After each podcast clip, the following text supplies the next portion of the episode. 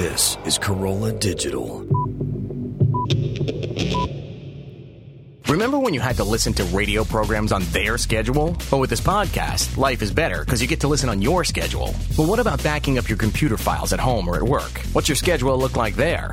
You don't need to schedule that either, as long as you have Carbonite. Carbonite backs up your files to the cloud for you automatically whenever you're connected to the internet. You can try it for yourself free right now at Carbonite.com. There's no credit card required. Plus, if you use offer code CARCAST, you get 2 bonus months with your purchase. That's Carbonite.com, offer code CARCAST. Hi, folks. I'm Larry Miller, but in a way, aren't we all? And this week, on This Week with Larry Miller, I tell you 2 secrets I've had that I've never told before. Here they are. Love daylight savings time, hate Halloween. Listen for free through iTunes or the free Adam Carolla app, and I'll tell you why. We'll see you here.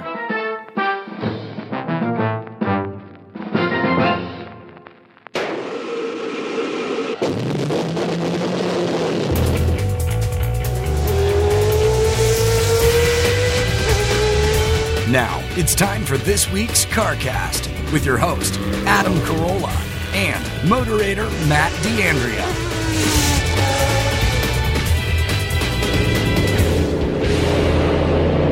Yeah, get it on. Got to get it on. No choice but to get it on. Mandate, get it on. And thank you for joining us for a very special CarCast. I'm Adam Carolla. That's Matt. What? Where is he? Oh, yes. Matt, the moderator, D'Andrea. He's in Las Vegas. He's there at the SEMA show, which just couldn't be bigger.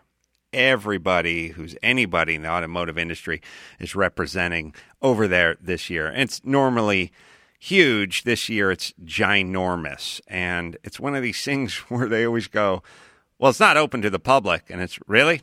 Tell that to the 200,000 fat asses I'm behind in the beer line. I've never seen something not open to the public that has 200,000 dudes in flip-flops just walking around not buying anything. But somehow that place is packed. So anything that has to do with cars, well, it's SEMA. That's where you have to go if you're into cars. Matt is over there. Matt has credentials. Matt is going to be doing a lot of interviews and giving us a full report. First, a little love for one of our new and fine sponsors, TADA. TADA. Shopping online, baby. It's convenient. Sure, it's easy. You do it from your home. You love the discounts, but what about the coupon codes that never work? Well, that makes trying to save money into a second job. And who wants a job? You're supposed to be shopping from home. It's supposed to be enjoyable. That's why I use tada.com. TADA.com. They post when a coupon was last used by a verified buyer, so you can be sure it actually works. And if you're a car guy, Tada has coupons from Advance Auto Parts, TireBuyer.com, CarParts.com, and more. They represent over 6,400 stores, so electronics, clothes, vitamins, pet supplies, whatever you like. Check out Tada today and start saving. Go to Google and search for Tada.com. That's TADA.com and start saving now. Search TADA.com from Google. It's the easiest way to save money on your online purchases. All right. We now are going to go to Las Vegas and check in with Matt, the moderator, D'Andrea. Thanks, Adam. Here we are, of course, the SEMA show in Las Vegas. This is going to be the largest SEMA show probably in many, many years. 130,000 people are expected to be here, which is nuts. Over 2,500 vendors. There's over 1 million square feet under the roof, which is expanding into the meeting rooms. They set up booths, which is crazy. And then I heard there's over 1,500 custom vehicles here. It's like 1,500 of the best vehicles ever built are here at this event, which is going to be pretty crazy. So let's get started right away. Oh, I will say this, that definitely check out our Facebook page at facebook.com/CarCastShow and, of course, CarCastShow.com. And we're going to put up a huge photo gallery. It's such a madhouse here that we won't be able to, like, move a camera around and get videos of booth to booth. So we're going to do this audio interview and then a whole ton of photos. You're going to love it. But check it out on our Facebook page and on our website. So let's get started with our first interview. All right, we're ready to kick things off with Mike and Jim Ring, the Ring brothers. Love these guys. Do awesome work. We're in the Royal Purple booth, and I've been waiting for this car that you guys have been working on for a while now. You guys brought a Pantera, And I've been seeing like sort of teaser shots of this. I don't know if I was supposed to or not, but I've been seeing these teaser shots, some bare metal stuff, and I knew you guys were doing this, and I'm excited about it. This thing is sick. It's sick. Tell me what's going on with this car. Well, thanks for having us. We built this car for a lady out of Madison, Wisconsin, that had the car at another shop. Her and her husband took it to a shop basically to have it restored, not really to do what we're doing with the car or what we did with the car. And they actually owned a company that did all the highway striping in the state of Wisconsin, hence the car's yellow because of the yellow stripes. It's amazing how people can make money off weird things. Yeah. I make those plastic tips on the end of your shoelace, but I'm the only guy who makes them, you know, that kind of thing. They took the car to this other shop and just didn't get it done. Well, her husband ended up dying of cancer, and she really wanted to finish this car, so they asked that we go pick the car up, bring it back. We actually tried to talk her out of even doing it. Yeah. And she said, just it was such a basket case. Oh, yeah. That and we knew she'd have a lot of money in the car that we felt like, you know, they're not an investment. You know, you worry about people's financial. Right.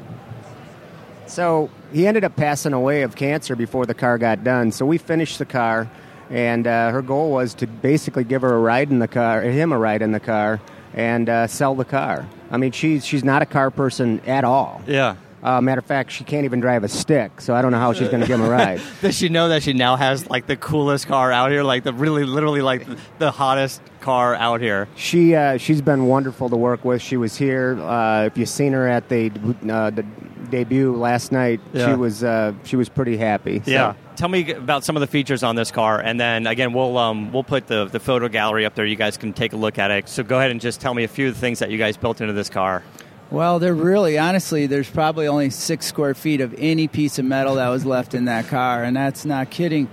I think our goal, after we decided to do it, you know, with the end up being a full chassis, we grafted to the original honeycomb, and then we kind of worked around all that again because it just morphed. All these cars just morph, and our goal, I guess, was to make it a... You know, it's a 71, but our goal was to make it look like a modern supercar. Like, people would say, what is it? Is it a Ferrari? Is it? But it's got a little 4GT maybe in it. Yeah, it's got a little 4GT. But I think that comes from the headlights that we actually built from scratch. I mean, the molds for the lenses to the inside, you know. And we've already had a lot of people say, are they GT lights? So, no, the hood's carbon. The fenders are made from scratch. The doors are made from scratch. The rear quarters, the whole back end, a lot of carbon, some exposed, some not, like the hood. And so is basically all the exterior skin carbon at this point? No. The only carbon panels are actually the hood and like all the diffusers and stuff like that. Aluminum deck, and the rest is steel. And what engine do you guys put in here? It's actually got an LS3 in it. Oh, my gosh. We are getting crucified for that. You put a GM engine in there. If I'd have told you it was a Ford, you'd have believed me, because it does look like a Ford motor. I thought I read there was an LS engine in here, and I walked up with my brother, and he's like, no, it's a Ford. I'm like, look close. Yeah. Look close. We could have pulled the wool over some people's eyes, but not everyone, so we decided to tell the truth. Man, how'd you make that decision? You know, just to be honest with you, drivability and the budget of the car. We didn't have a wide open budget on this car, believe it or not. Yeah. You probably wouldn't believe what we built this car for. So the cars that you guys are making, and a lot of the, you know, the top 5 or 6, 10 hot rod builders, these cars are unattainable financially. Like, you have to build these cars with the support of the industry. You need the sponsors. And if somebody comes to you and they're like, I get you an engine, you're like, yes, I will take that engine. Yeah. Because what's another $40,000 on top of the budget? You know, it's like, because you have to do it, right? We're usually happy if we only lose $50,000 a car. That's right. So now we're going to sell a lot more parts, right? Explain to me the partnership or what happened with Nike. You guys, I always thought you guys had the best interiors, do the best interiors, but you guys got a little help on this one. Yeah, we had help. They approached us about a year ago at SEMA, or actually 2 years ago. They kind of started the conversation about, you know, we'd kind of like to do an exercise. Not that we want to... This is like Nike... like the shoe company, they have like a Skunk Works. They have like an R&D group, right? Exactly. And really cool, you know, and that we were obviously afraid that, oh, Nike, we're going to be tied up with legal and you're not going to be able to get anything done. It was not that at all. It was just a small group of guys who were really excited and fun to work with. And they approached us about working together, and we had to think for about a half a second I was just going to say, how cool is it that they came to you guys? We're like, we want to be involved with you guys. Yeah. And we're like, yes, please. And we'll do it. They came and approached us, and Jim's always had an idea of, I want to make a car all about the driver. I want to do an interior where it's like, screw the passenger. Yeah. It's not about you. It's the driver. So hence the it's just separate color altogether. I mean, even so the door panels are different. We got to check out the photos of this because I don't want to say it's two-tone interior, but literally like it's Jekyll and Hyde in there. It's like Harvey Two-Face from Batman, or it's like one side is bright and the other side is like, we want you to notice it a lot less. We actually, if you notice the car, we didn't even give the passenger an air conditioning vent. I mean, they get nothing. That's it. Well, sweat it out, buddy. Yeah. Sweat it out. I don't know if you noticed the gauges in the car. The car's a 1971 Pantera. Nike started in 1971. Oh, I see. The gauge, the only number on the speedometer is 71. Really? The tach, the only number is 7. And so when you guys get pulled over, like, I was going either more or less than 71. Yeah. That's all I can confirm. Yep. And they actually found an original Wisconsin license plate, a yellow one at that, that 71 with a 71 registration sticker on it, and then patinaed it, which is... Wow. On the back, everybody's like, what the hell is that rusty plate doing on that car? Yeah, I see you guys continuing your partnership with HRE wheels. I love the HRE wheels. You got the big brakes on it. I mean, you really got to check out the photos to see this car, to kind of explain it. I can stand here all day and just look out the details of this car. I know you guys have been doing more and more in the carbon fiber stuff. And a while ago, you brought this awesome Mustang onto our show called Producer, the Orange Mustang. It was wide body, but you did it within the inner and outer skins, right? So the roof and the interior looked the same, but the exterior was wider, but without flaring the fenders. Really, really unique. You guys have a carbon fiber body, a unibody for the Mustang based off of that? Is this... Tell me about that. Is that something that you're selling? Actually didn't use any of the Producer car. We physically built an entire new car to pull molds off of. Yeah, that was cost efficient. Good job. Yeah, yeah. Well, we made what we felt was some good corrections on some of the body lines and a little bit of stretch of the quarters and the way the wheel wells are. Just felt like we tightened it up a little bit, but we're actually we had a customer call us from Moscow, Russia, and. Wanted to have a car. I mean, I don't even think he really knew what he wanted. He just wanted one of our cars, and he pretty much gave us free rein to build him a car. And, Mike and I, we really like Mustangs, obviously. We always seem to show up with one. Decided to do a full carbon, version of the Producer. Yeah. And, unfortunately, the only motor that he would... even allow us to put in the car was an LS motor. So we're doing it again, all you Ford guys. But his mechanics over there... We're going to edit that out. Yeah. His mechanic guys, the only thing that they can work on is an LS motor. And he said, that's it. That's all I'm going to tell you is it's going to have that motor. I don't mind it. I really don't mind it much at all. So... What you guys are offering is basically the unibody shell of a Mustang entirely in carbon, right? Is that the floors and stuff as well? How does it work? No, basically, the way we did this car, it's kind of clever. You can basically take a 1965 Mustang Fastback and drill the spot welds off, meaning remove the quarter panels like you would in a collision or any other way. Okay. And remove the roof skin and then bond our quarters, which are uniside quarters, which include the A-pillar, the roof line, everything goes on in one section. You bolt our wide doors on, our wide fenders, and the rest of our carbon parts, and you literally have a full carbon fiber 65 Fastback that is done. All of the work is done. So and then the interior structure, is up to you. The subframes and the... you could use all existing stock. Yeah. We are not on this car, obviously. It's making 1,000 horse, but I want to say that for this guy wanting the Chevy, it's not who the Ring brothers are. We're Ford guys. We want people to know that. Right. Just because we put something like this in there doesn't say we're not Ford guys. It's not like a Ford or Chevy thing. It's like that seems to be where all the attention is, the Ford and Chevy engines. But if you came out with something really, really unique or like if you took this Pantera and it had, you know, like some Italian engine in it or some Ferrari engine in it or something like that, people would be like, well, that's kind of cool. It's just the battle between Ford and Chevy, I think. Yeah, I think that's right. And Mike's right. We are true blue Ford guys. I know you are. Unfortunately, we can't pick our owners and we can't we can't tell them what they're going to get. Yeah. So awesome. So the cars are amazing. We're going to go take some more photos of the carbon fiber body. What can we do about getting you guys back into the studio? Hopefully we can do that sometime soon. Hopefully you can bring a cool car, bring the Pantera down so we can fire this thing up in the parking lot. Last time you guys were there, you're doing burnouts in our parking lot in our brand new building. Yeah, I don't like that. Yeah. No, he's fine with it. He's fine with it. We got guys there to sweep up. Yeah.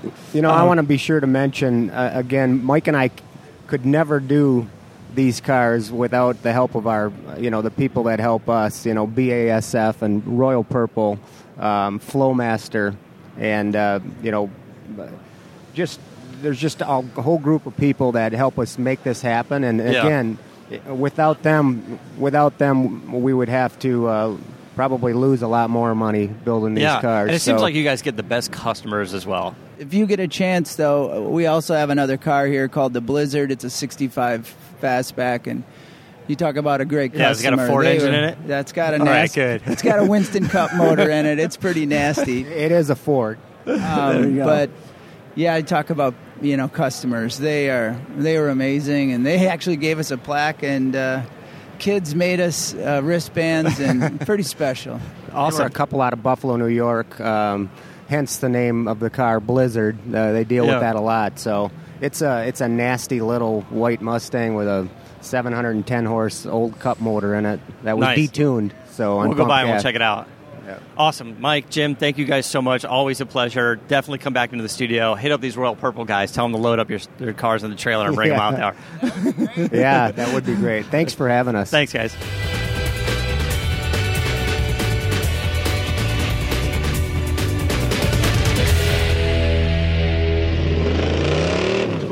All right, we're here with Steve Strope. Steve, you know, everybody's just going nuts about the Martini Mustang that you brought onto the show. We really love that car. Yep. But here at SEMA, you're debuting something completely new.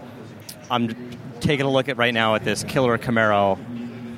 Tell me about this car. This thing's pretty nuts. The cool thing is there was a lot of talk about it when we brought it out. It's very juxtaposed to the Martini Mustang, but I like doing that. I don't build a car that... The Mustang was very race, very minimal very stripped interior. Down, minimalistic, and this car is not.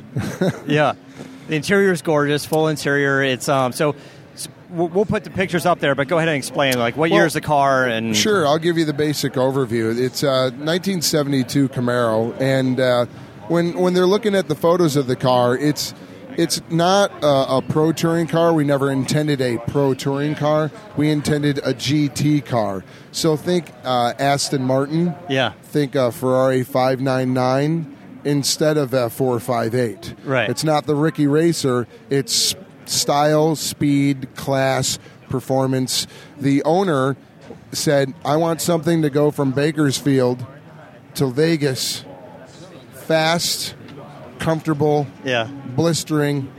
So the car is patterned after a GT car, and just like a true GT car, say an Aston Martin DBS, they have amazing horsepower, braking, handling, and all of the stuff that you could whip the car around a corner. Mm-hmm. But it's also made to be very comfortable and be a very nice place to drive, and that was the push behind this car. Yeah, it looks like you have Aston Martin door handles. Yes, we do. It's Aston Martin tungsten exterior with Aston Martin bitter chocolate leather and Alcantara on the interior. Yeah. And it also has a 1,500 horsepower small block in it from Tom Nelson. I saw that from Tom Nelson. That guy is nuts with his engines. He's got this crazy alien intake on it. That's right. But the cool thing about why this motor fits the ethos of the project is the genius in the intake. There's 16 injectors. Yeah. There's 2 fuel pumps in the tank. When you are driving around, you are on a normal set of fuel injectors driving a small block Chevy. Mm-hmm. It's not hyper. It's not twitchy. It's not out of control and scary. And when you roll into the throttle and the computer senses boost, the other injectors kick in to make sure there's obviously enough fuel to put up with the demand. The second set of injectors, because it's got twin turbos on it. Yeah, and twin turbos. So the point is you can drive this down the highway, down the street, wherever, at whatever speed, and it's a very passive car to drive. It's not scary. It's not frightening. Only if you take on the responsibility of leaning into the throttle do you need to start paying attention. Like you're saying, you roll into the throttle, but if you get on that thing too aggressive. The point being right now it's around 1,100 or so foot-pounds of torque, which means at 90 miles an hour, if you stomped on it, you would break the tires loose. Yeah. And that's scary. Street talk. That's what would happen. So you need to be responsible and understand what you're actually driving around so you don't hurt yourself or other people. But as far as a comfortable car to drive, what a wonderful thing. And, of course, the inside's Dynamat, Dynaliner, Dynapad. Everything's insulated. Yeah. It's quiet. It's nice. And, of course, a turbo car doesn't make a lot of noise. Yeah. That's got a full exhaust system and a set of resonator tips. So when you're down the highway, and, again, I'm not trying to be facetious, you're doing 110 if you can find a stretch. Yeah. It'll be nice inside with the vintage air on and the stereo running, and it'll just cruise at 110 without trying and without drama. It's got a tall 6-speed in it. Modern Driveline built us a 6-speed that they took the internals and had it cryogenically treated and polished, and that helps lubrication. It helps it handle the horsepower. So you got a nice tall gear, plenty of horsepower on tap. So you should be able to do 80, 90, 100 miles an hour just cruising comfortably. And what sort of modifications have you made to the body? I know you always tackle that, we do, it's always subtle stuff. Very minimalistic on this car on purpose. We didn't want to take away from being a very just nice second-gen Camaro. Aston Martin DBS handles. The whole front and tail's all anvil carbon fiber. Okay. We obviously modified the hood for the heat extractors. Played with the front end just a little bit. There's some mesh intake screens on the bottom for the filtration to go to the turbos. The back we've modified the roll pan just lightly and made a raised bead around the exhaust tips, but not a ton. It's actually a lot of focus on crispening the body lines, which is my body man, Mick Jenkins, bringing out all the highlights in the car, just making a very razor-straight, nice car. The color is great, and it makes those lines pop out. Just and you'll see in the photos that... They bring out drop shadow, is what it does. All underneath the car, it looks like it's a completely darker shade of paint, but it's just where the body line breaks, and it brings that shadow from underneath. So it's things like that where you got to get the right color to show those lines, because so many times it's like it's either too dark or too light, and you just got to be the right way and the right amount of metallic and stuff in it that makes it really cool. So it looks great. Thank you so much for being here. We love to have you guys come back into the studio again and bring something kind of fun and we'll fire it up and get some video with these cars. Sure, it's so tough to get video at SEMA these days because something like 130,000 people here that we just can't do it. They're like the cars are constantly surrounded by people that we're just like, you know what, let's just get a bunch of photos and do this show audio, and we'll support it that way. But we'll invite you down to the studio anytime. Yeah, and thank you for the opportunity. Good to see you guys again. Thanks, Steve. See you, man.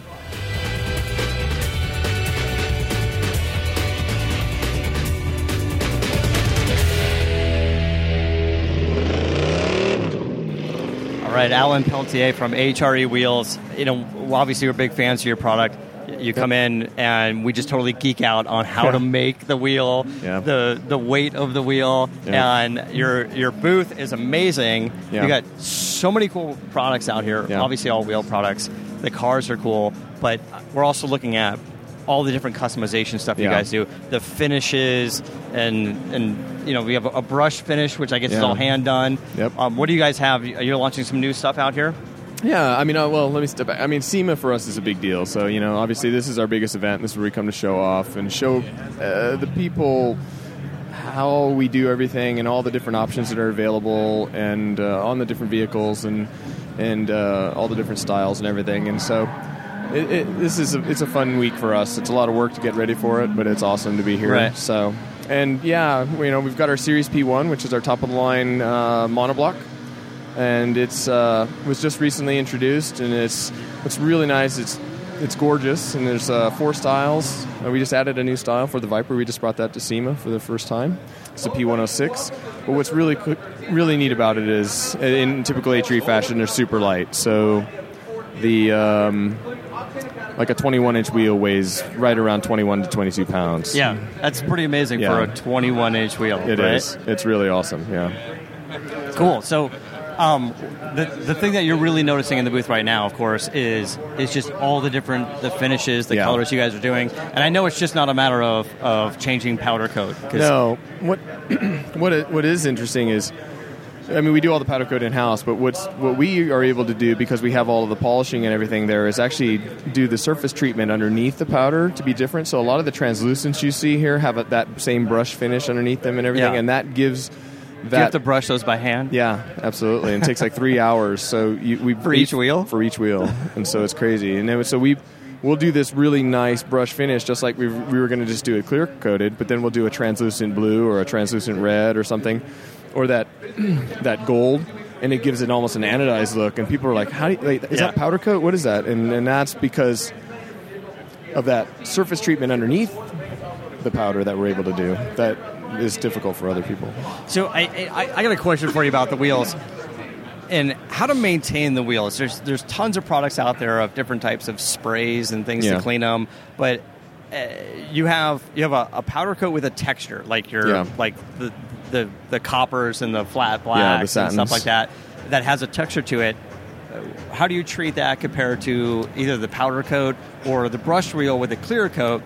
That wheel just looks like I can just wash it and then wax it. I mean, honestly, for us, most of the time, we really do just recommend a soap and water, you know. But the powder coats are pretty robust, so if you are going to use like a wheel cleaner like a Mother's or something like some sort of spray chemical. Yeah, it does work, but we still recommend you just agitate it because you're going to, especially on the satins, you're going to want to get...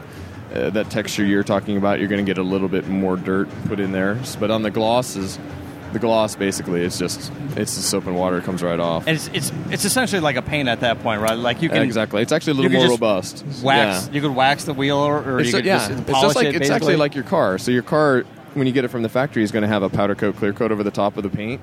And so we're going to have a powder coat, clear coat over the top of the wheel, and so it's the same. It's basically the same thing, but stronger and thicker and more durable than the paint. Exactly. Now, on your three-piece wheels with the polished rims on it, you just treat that like any other polished rim. Like you can hit it with soap and water, and eventually you got to hand polish it. It's rare nowadays that people actually order just the polish because our polish and clear is actually so close. So almost all of the wheels you see that look like they have a polished lip actually are polished and clear coated. It's got a clear coat on it. A clear coat, so you wouldn't want to use like an actual metal polish on it. No, and if you start to and you didn't realize it would come back clear, that your rag wouldn't come back gray. It would just come back clear, and you're like, "What's going on?" It's because it's clear coated, and it's not like the clear coat of the old days. And the clear coat of the old days on rims and three-piece wheels, it would peel off, and it was actually a liability more than a protector. Today, with the powder coat, clear coats, and stuff that we have, I mean, it is truly robust, and it's really, really nice. Yeah. So, and that's just another part of the advancement in what you guys are doing for the wheels. It's not just the designs and the lightness and stuff. It really is the finish, the maintenance of it. And another thing people don't realize, you can't just bolt the wheels onto the car because you have different styles for what the vehicle is. Like you've got a Ferrari over there that has a certain type of wheel, but then you've got a different type of wheel for like a Ford Raptor or a big SUV. When you put 6,000 pounds of truck onto a wheel, it has to be a different load rating. Wheel. Yeah, definitely. You can't put the same wheels. You don't want to go either way, so you definitely have to make sure the wheel's strong enough to put on the vehicle. So if you're going to do a Range Rover, for instance, that's a much stronger wheel than you would put on a Ferrari. Now, you can say, oh, okay, take the Range Rover wheel and put that on the Ferrari, but that's going to ruin the performance of the Ferrari because it's going to be so heavy, so you don't want to do that. So you want to balance the wheel for the application, and so if you call in and ask for, hey, I want this style and I have this vehicle, our sales team obviously knows, and it's like, no, I'm sorry, but that one's not load rated for that, or that one's overload rated for that vehicle, and we can't sell that to you. So we don't like to tell people no, but you know, when it's inappropriate, we're not gonna, or it's not safe, we're obviously not gonna do it. Or it's gonna hurt the vehicle's performance or something, we're not gonna do it. So you know, it's maybe not the way everyone else does it, but it's, you know. Definitely very, very, very cool stuff. I appreciate you taking the time to chat with us. Always fun, and we'll see you around the studio again soon, hopefully. Yeah, that'd be great. Thanks, Alan.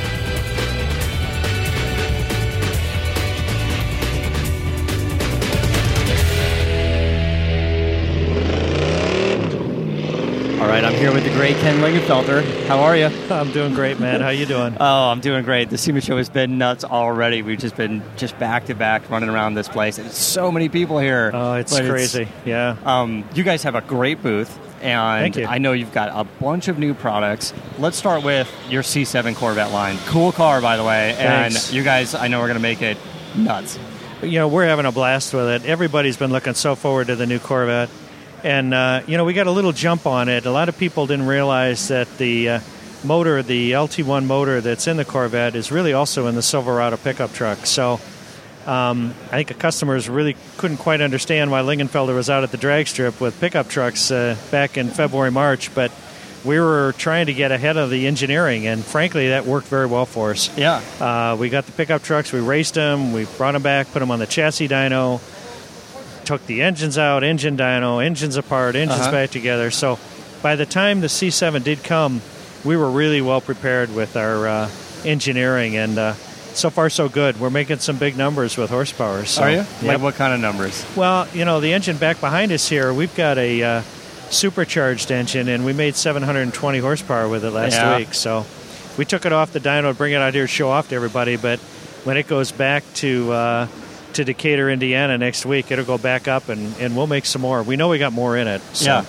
So, you know, we're seeing a lot more cars today that are the manufacturers need to focus on efficiency so much. So we're seeing things like direct injection and cylinder deactivation. How is that playing a part in you guys modifying, creating more power, the tuning, obviously, when you supercharge it, change the exhaust, like all of those things have to take into consideration the new technologies on the engine, right? Oh, it's a big deal. I mean, when you think about it, it's a completely different platform than what we were dealing with before. That's why we were so focused on trying to get an early start. You know, in our business, it's very important to be first at things. And so, you know, the fact that we were in a position to jump on the C7 as soon as it came in, we got a VIP car from GM, so it was one of the real first cars that was released for sale. And as soon as it came in the shop, our guys hit it like a trauma team. Yeah. And it's been going full blast ever since then. We have four cars, and every C7, each of those four C7s has got some different kind of development going on with it right now. Okay. So, so you're setting them up like you guys got your C7s out at the drag strip. You got them on the road course. You're just doing road everything racing, you can. Obviously street driving, because that's where most of these cars are going to end up. Yeah, we actually, the second C7 we got, black one, we actually took out and to Granton Speedway out by Grand Rapids, Michigan, and really punished the car. And I got to tell you, it was a fun car to drive. But I'm sure you'd hear this out of me or expect this out of me. We think it needs more power. Of course. So, and we're doing our best to make more power. Yeah. So, you know, you guys do so much on these cars, and you can offer basically a turnkey package. I know that people can order like a parts kit and do it themselves, or go to you and get everything sort of done, installed, dyno tested, tuned, and ready to go. But of course, not everybody can afford that, or they just want to get some of that great technology in other vehicles. So you have a line of crate engines that you guys are doing now as well. Yeah, you know, the crate engine business is something we've always been at. We've really promoted it of recent date because of some of the racing we've done. We get out to the drag strip, we're out to the road race course, and we've had enough customers come up to us and say, hey, can I have one of those? And so we were a lot more focused on it. We actually just bought a company called Thompson Automotive in Wixom, Michigan, and we'll be doing crate engine building in Decatur, Indiana, but also up in Michigan. The one thing Michigan provides us with is an opportunity to put a full Lingenfelter shop there, too. So give us one more chance to work with people in the Detroit area. Yeah, it sounds like you guys are growing a lot. We're staying very focused and going straight at it, let me tell you, and having a lot of fun doing it. So. Okay. And now this other car that we got behind us here, we'll get some more photos of that. This is a rebodied C6 Corvette, is that right? Yeah, you know, there have been a lot of people that have tried to rebody Corvettes over the years, but from my perspective, what we're talking about is like making it look like a 67, 63 Corvette, and the proportions are always getting really weird when you take a 2006 Corvette and try to make it look like a 67 Corvette. Well, yeah, I mean, you know, the old car, if you get it, we park them next to each other in the car collection, for example, and the old car was thinner and a lot higher, but you know what it allows people to do is have the essence of the old car, because it really does look very, very good and very close. but all the conveniences of the new car. It's got airbags, it's got the nice ride, and of course then it's got Lingenfelter power too. So you take a really good look, and then you put one of our 660 naturally aspirated engines in it, or some one of the variant of supercharged engines we do, and if the looks don't hook you, the sound of the motor will, believe me. So it looks like it's a pretty good kit, and you see a lot of like interesting attempts to do it. And I keep thinking back in the day when you get like when the Fiero had like a Lamborghini body on it. It looked like one of those micro cars. Yeah. You know, you're like, so somebody squished it in the front and the rear. But now they're coming out really good, and of course, anything that you guys touch and the partners that you guys work with, the quality is off the charts. Thanks, Matt. Obviously, we're 40 years old, and we've got a reputation to keep up. We've got a very, very strong brand, and as a result, we warrant the work we do, and we look for really, really good partners to work with. And this has worked out very good. Carl's Custom does the bodies, and we do the engine and drivetrain. And we've had a lot of success. We've showed it at a lot of places, and the cars are getting great reviews. So we were at I think it was last year at SEMA. We saw the Camaro with the Pontiac TA conversion that you guys did. Now that was something you guys did in house, but that turned out really cool. That's a cool car. So similar to that, you're going to offer this Corvette package just as a turnkey. Somebody can go into the dealer or this particular dealer. Yeah, actually, Carl's. We're showing them off at a lot of the different car shows around the country. But yes, they're available at Carl's Customs. They're also available through us, and they can just buy the car turnkey and ready to go. Every one of them has been a little different custom. Everybody's got their own idea. It's built either to look like a 63 split window car or a 67 with the nice stinger on the hood. And so that's the way most of them have been built. They're also available as roadsters, though, too. So convertibles are important on the west part of the country, and so we built a bunch of those also. Yeah. So. All right, so one more question for you. See, I know, Ken, you have one of the coolest, largest, most robust car collections anywhere. What have you added to your collection? Anything really new in there? Well, it's I'm always adding. I mean, to be very honest with you, eBay's like crack cocaine for me. I can't stay away from it. I'm on it, watching it, looking at it. Right? Oh, I'm sure they do, and I'm having a blast too. And so we keep those cars sometimes in the other building because once in a while, people wonder what I'm doing and why I bought something that's a little strange. But we all have our favorite cars from the past. But the most exciting thing happening is. Ferrari selected us to be one of the buyers of the new LaFerrari, so I don't know when it's coming, but we'll have one sometime in 2014. That's all they'll say. That's great that Ferrari has to select you to be one of the buyers. Isn't that something? Yeah. We will allow you to give us $2 million or whatever it is for the car. And you're like, oh, well, thank you. I feel honored that I'm going to give you all of my money. Thank you for selecting me. Well, and let me tell you something. I mean, they were very strict. They wanted to know how many Ferraris I'd owned in the past. I sent pictures.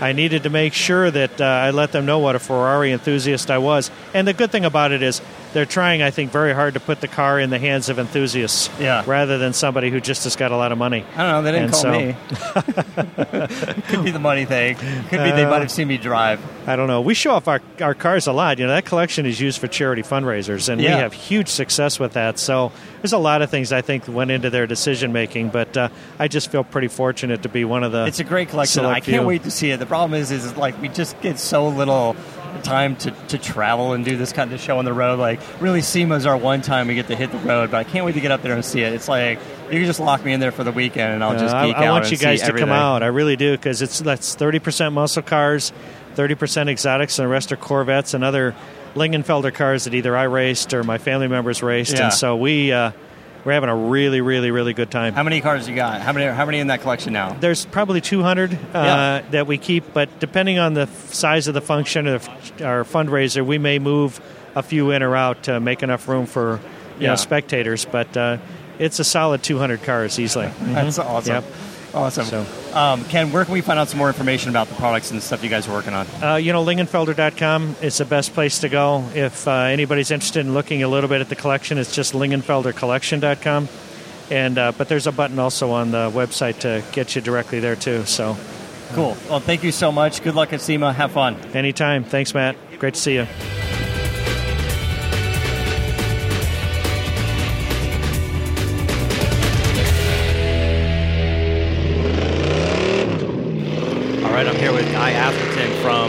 Hawk Performance, a name certainly well known in brakes, right? The brake pads, certainly all the high-performance brake pads. Every time we go to the track, we're basically picking up Hawk pads, the many levels of it. You've got some cool new products going on. You're going to be expanding anything, like you were saying earlier, anything in friction, right? Yeah. We're well known for being the best in the friction business.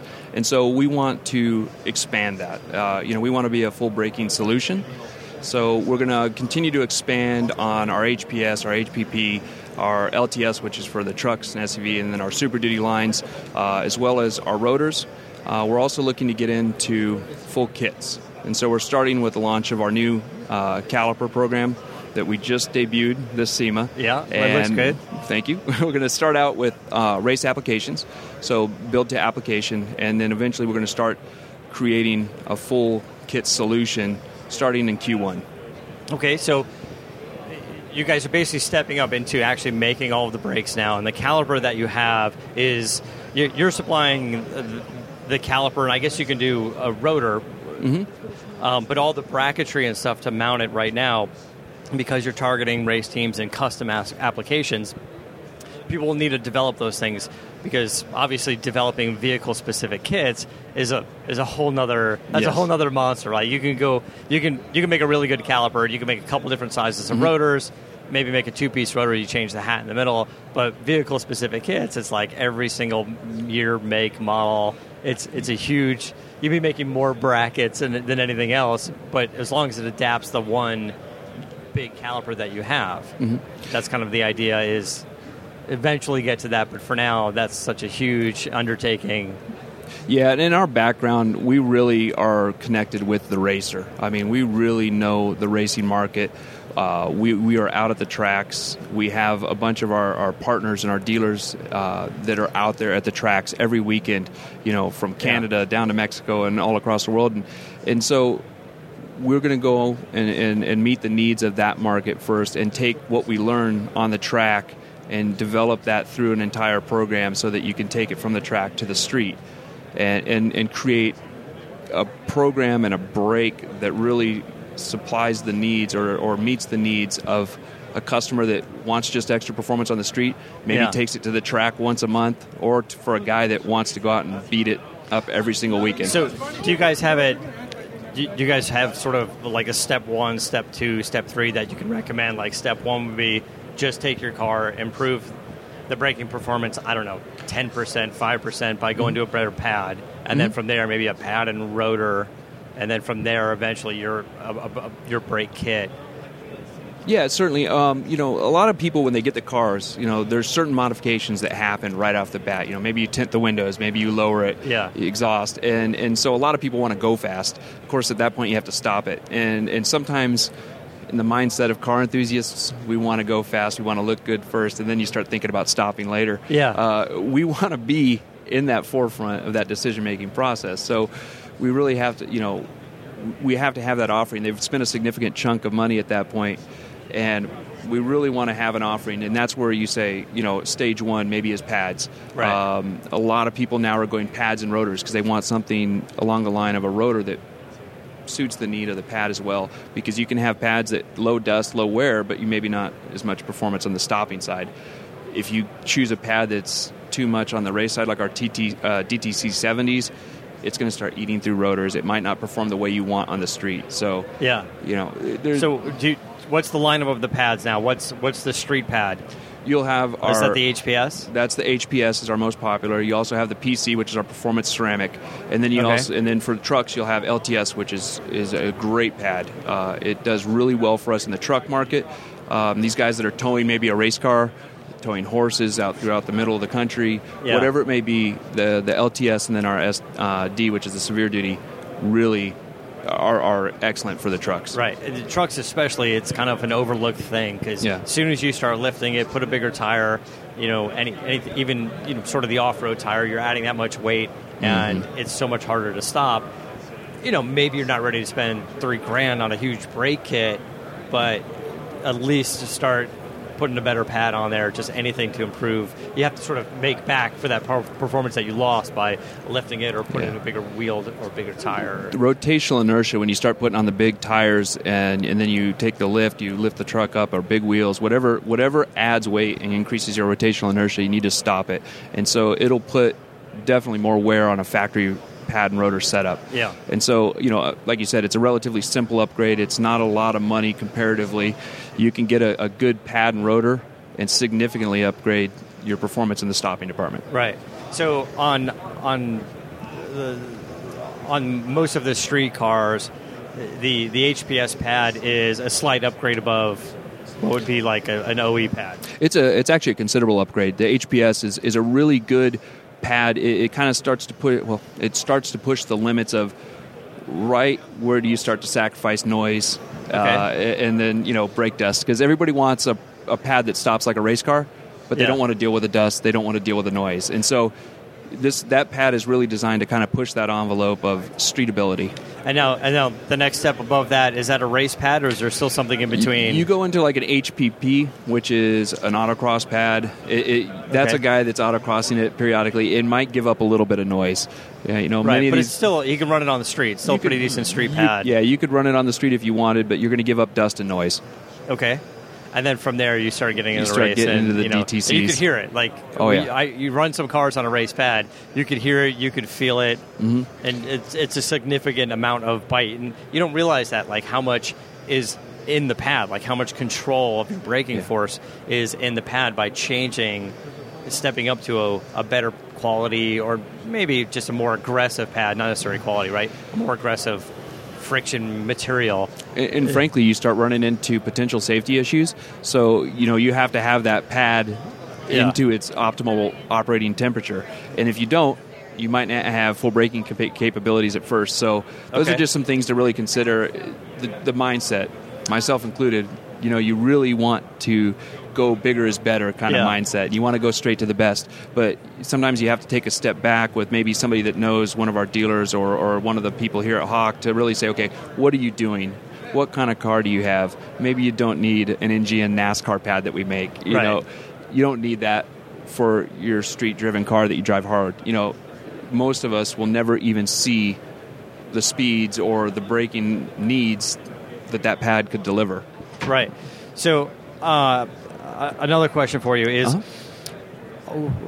if I have a car that I occasionally track, let's say a couple times a year, it's my street car, I occasionally track the car.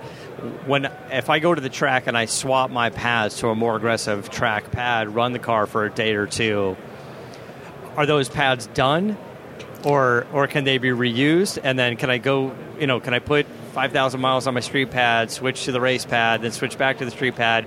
Or is it just because the way the wear patterns are?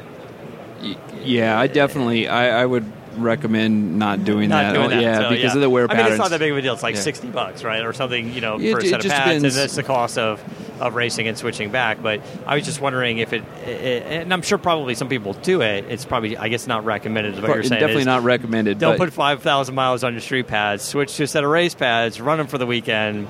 Yeah. You're thinking, oh, they're still good, I'll save them for the next race day in 6 months from now. Don't do that. I guess ideally would be better to swap out the entire rotor and pad, you know, so that they're matched. Yeah. But yeah, I wouldn't recommend it, definitely, because the characteristics of a race pad versus a street pad are totally different. They're going to, you know, the more aggressive you go with the metallic content, you're going to start to chew through rotors. So it will definitely create a different wear pattern. Okay. And now the caliper that we were taking a look at. Tell me a little bit about that caliper. This is, you basically just have the one caliper in the lineup right now because you want to make it as universal as possible. But it's big. It's like 6-piston. Yeah. Right. Yeah. So we'll have two versions with 6-piston, and we'll also have a 4-piston. So it's going to depend on application. It's going to depend on your braking needs. At this point, like I said, we're targeting the race team. Yeah. And so these guys typically have it all sorted out what they need as far as, you know, here's the weight of my vehicle. Here's the temperatures that I'm operating at, and you know, here's the distribution that I have, weight front to rear, and they'll come to us and basically tell us what they need. And then with the 6 pistons, we can have a 13 to a 14-inch rotor, or we have a 14 to a 16-inch rotor, and then the 4-piston, you know, 16-inch rotor. Yeah, up to a 16-inch rotor. You need a That's huge. You need a big wheel for that. It's huge. You need a big wheel, but that's the direction it's going. Especially as you get more into the high performance supercars, you're starting to see more. Cars are coming stock with a 15-inch plus rotor on them. Yeah. Okay. So what's going to be the limit? Like you see, like where we are with wheels now. I'm like, you're 22, 24, got a 30-inch wheel, and then it gets to be ridiculous. I mean, you can keep going. You can keep going before it looks ridiculous. Where's going to be the? I mean, at this point,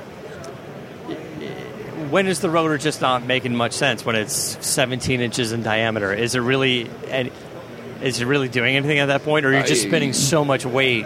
Well, I think for me, and this is, to say where's the limit, I don't know, because if you would have asked me that 15 years ago, I would have told you, my gosh, a 17-inch wheel is just overboard. The limit is 12.5. Yeah, so now we're looking at brakes that are, Bentley's 16-inch rotor, 16.5-inch rotor. Yeah. But I think what is driving the size of the rotor and the performance of the brake is the performance that we're getting out of these cars that are weighing so much. So you're actually now with Mercedes and Bentley and Porsche, you're able to get an incredible amount of performance out of a car, or a GTR is a great example, out of a car that is not light.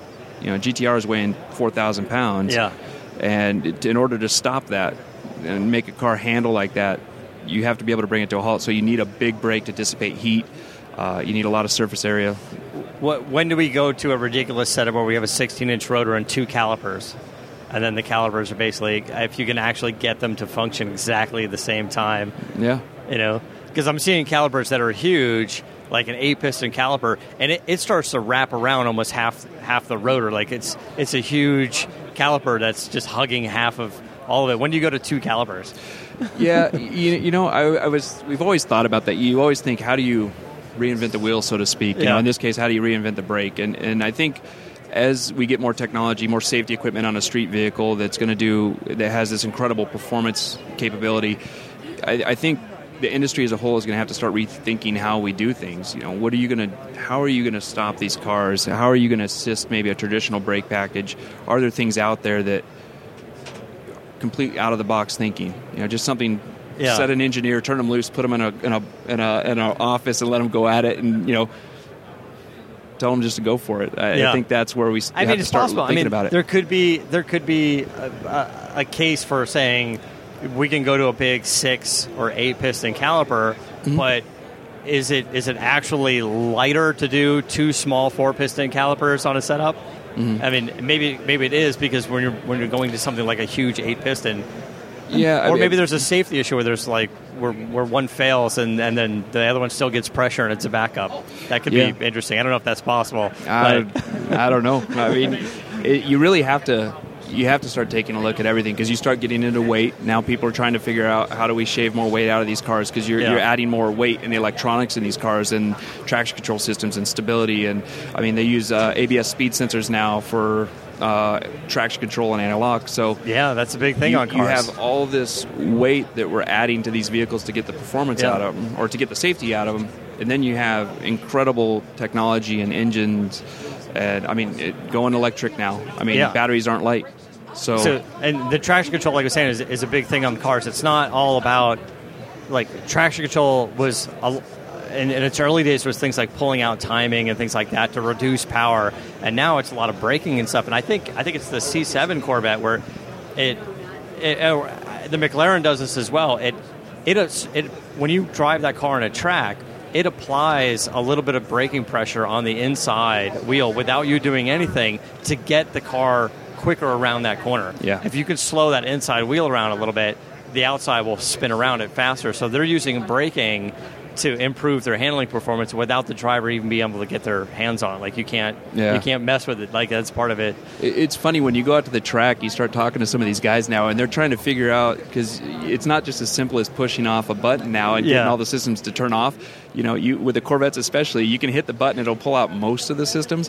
They're trying to figure out ways to actually get everything completely turned off, so they can try to get that real seat-of-the-pants feel. It's like you're saying, it's tougher to do, but only the best drivers should be able to do that anyway. When you get into any one of your modern supercars or or even the new Mustang has like various stages of traction control, and you kind of have to like stop the car and hold the button down, and it gets a certain amount of traction control. I know the McLaren is the same way. We get to drive it around. I got to drive it around the track at Auto Club Speedway a little bit on the infield there, and was fun. And in its track mode and in versus street mode and stuff, it changes the traction control a little bit, but from there, you actually have to go into the interface and get to sort of the track apps kind of deal in there, and you can turn off more of it or almost all of it. I think you can do all of it, but it's not a button. It's not something you hit on the dash. It's something you have to plan ahead. Yes. You know, like, I'm actually going to the track, and I need to sit here and get some sort of English computer programmer from McLaren to walk me through it, and you can get to it. But it's interesting how braking is playing a big part of that. Yeah. I think even on like a Ford Focus ST, all that front-wheel drive torque steer, they try to compensate with some of that torque steer by not just the differential that they put in, but they're applying brake pressure to almost simulate removing some of the torque steer. Yeah. And I think they do it with braking, which is interesting. It's kind of cool. I don't know if that wears the brakes down or one side more than the other eventually, but I'm sure they figured that part out. And it's interesting because, you know, what it all comes back to is the braking plays such a big part in confidence. Good brakes will make somebody that's maybe a slightly above average driver look like a really good driver. And the traction control systems, I mean, that's why it's there, is because they're putting so much performance into, even, like you said, the Focus ST. I mean, nobody would have thought of saying that a Focus was a performance car, and now it's actually a pretty fun car. Yeah, it is a fun car. I drove the heck out of it. It was fun. Yeah, it's cool. But, you know, I mean, with all the performance that's being offered out there, you got to find a way to control it, and you know, you put it in the hands of the average guy, you know, the average person. They want to make it as drivable as possible, and good brakes is part of that, traction control, everything else is part of that, and that's what we want to do is, you know, take everything and offer something for the true enthusiast to step it up a little bit more. You know, the guy that wants to get more performance out of the car, not only in speed and handling, but in braking ability, because you have to stop it. Yeah. Well, listen, I'm excited about what you guys are doing, some of the new products that are coming out. Where can we follow along and maybe check out your website?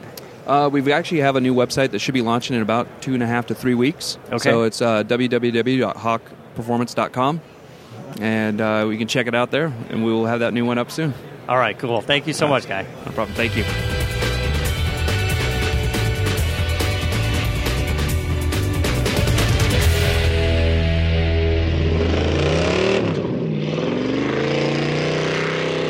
All right, I'm happy to welcome back to the show Nate Shelton from the B&M Group. Now, since the last time we spoke, B&M's been growing, right? You've got B&M, you've got Hurst, you've got Flowmaster exhaust now. Yep. Hurst Driveline Conversions, right? Yeah, which used to be the old Chevy, you know, Chevy 5-speeds and 6-speeds, and the old Mopar 5-speed and 6-speed company. Yeah, we just renamed it. So let's start with the B&M stuff. What's new with B&M? I know you've got some new products. Yeah, we do have some pretty cool products in the B&M program. We've got that whole new, what we call Cool Tech program, which is the deep cast aluminum pans, as well as we've got a whole line of differential covers that we're coming with within that program. And I saw some of those. Those are finned diff covers, so it has girdled, sort of a cooling effect to it. Yeah, they're made out of an alloy that's about 20% more efficient than most of what everybody else is using. It just cools better. It seems like a good, inexpensive way to add some cooling properties to the rear end and transmission and things like that, without doing an actual external cooler and pumping fluid through it and do the whole thing. So it's kind of a cool way of doing it. I do like that. Yeah, me too. They're neat products. They really are nice products. So yeah. And those are available now for at least the mainstream automatics and the rear. Your Ford, you know, all your Ford 8-inch and 9-inch stuff, you know, your Dana's, that type of thing, 10-inch and, you know, rear ends and all that kind of stuff. Okay. And what are you guys doing new on the shifters? We've got two new shifters. We've actually brought out a shifter for the, actually two shifters for the 67 and 68 Camaro that are both the console shifters.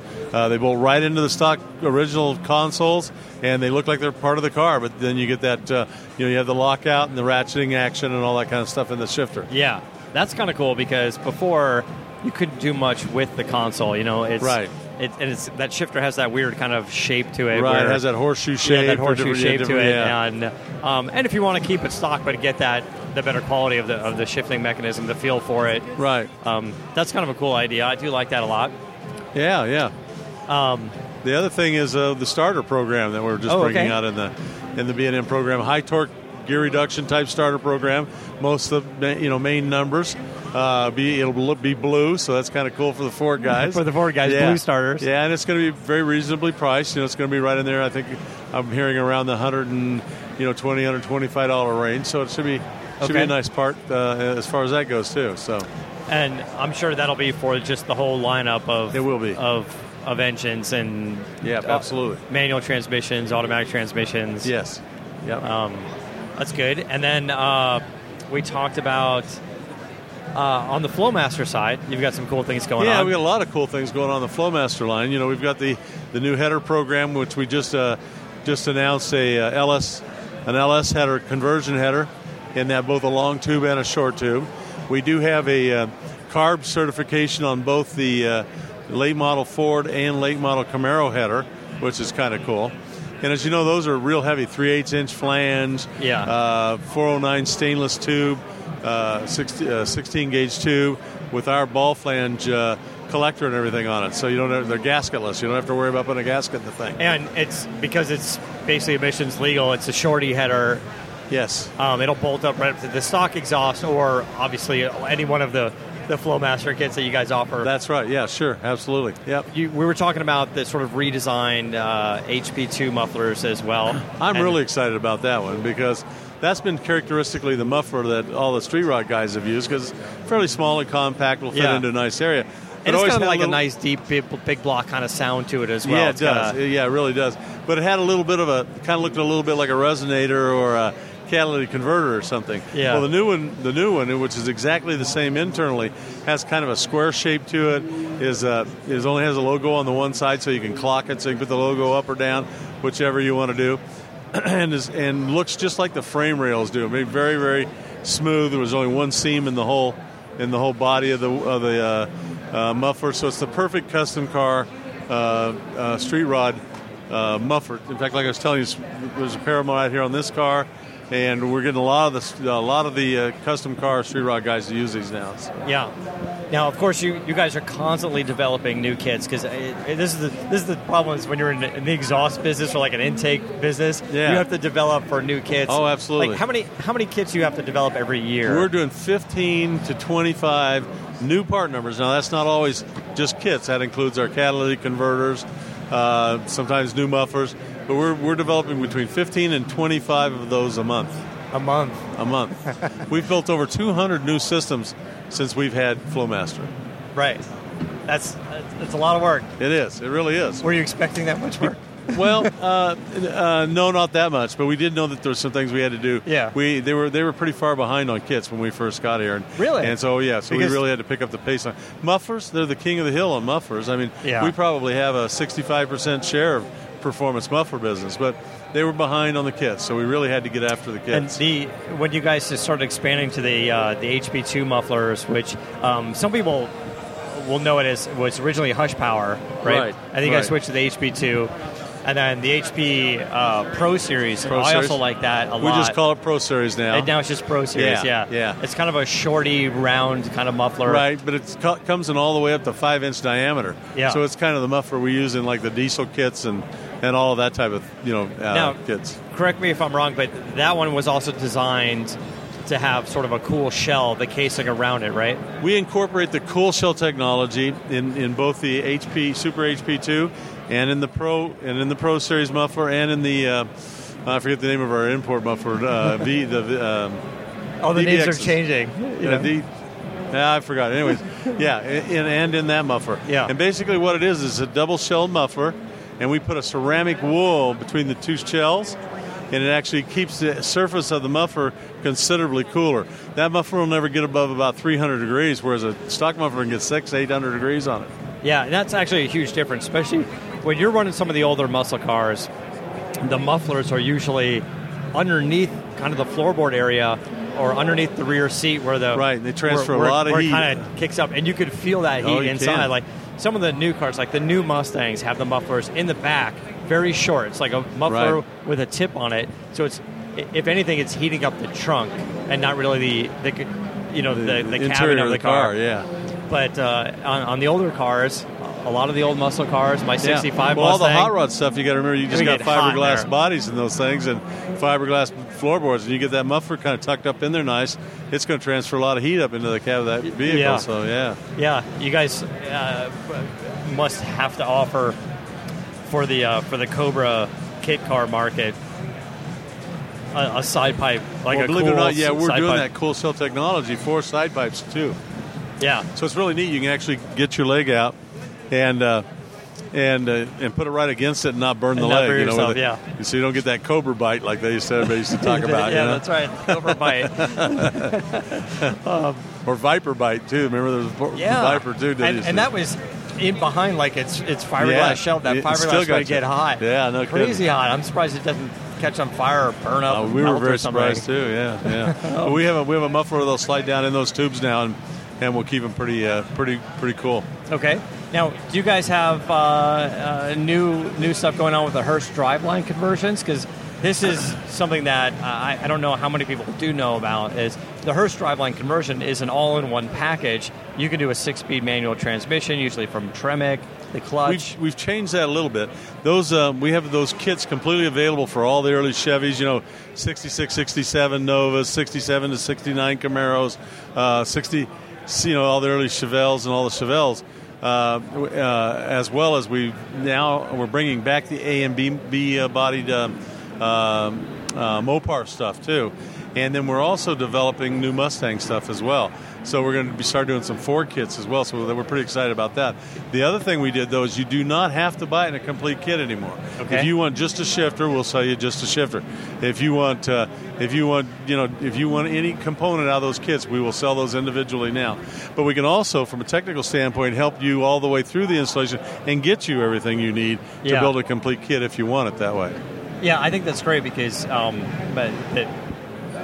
the new 6-speed transmission, some of the new ones from Tremec, like their TR6060, or they're calling it a T56 Magnum in the aftermarket. Right, in the aftermarket's the Magnum. It shifts a lot smoother than the old version of the T56, and now stronger. It's becoming so much more desirable to have in the car because it shifts smoothly. The clutch isn't bad when you go to a dual disc clutch. The pedal effort's not bad. Well, we can even give you a hydraulic clutch setup in that car with a dual disc clutch, so you got all the clamping power you need in the whole world, and you know those things are good for 1,000, 1,100 horsepower. So I know, no, it's great, and I think they come in like at least two different gear ratios, sort of a close ratio. Yes, you have more of a road race guy, and then you have a wider ratio, right? Yeah. Which is great on the freeway. It has like a .50 sixth gear. Yeah, it's a double overdrive, so I mean you can be running down the freeway now at about 1,800 RPM, with a 600 horsepower motor at 70 miles an hour, Right, to get 22 miles to the gallon with your 700 horsepower. Yeah, no kidding. Yeah. And do it in your old muscle car, which is kind of cool. Yeah. I'm looking forward to some of those as well. We've got, I think that the 6-speed conversions will be.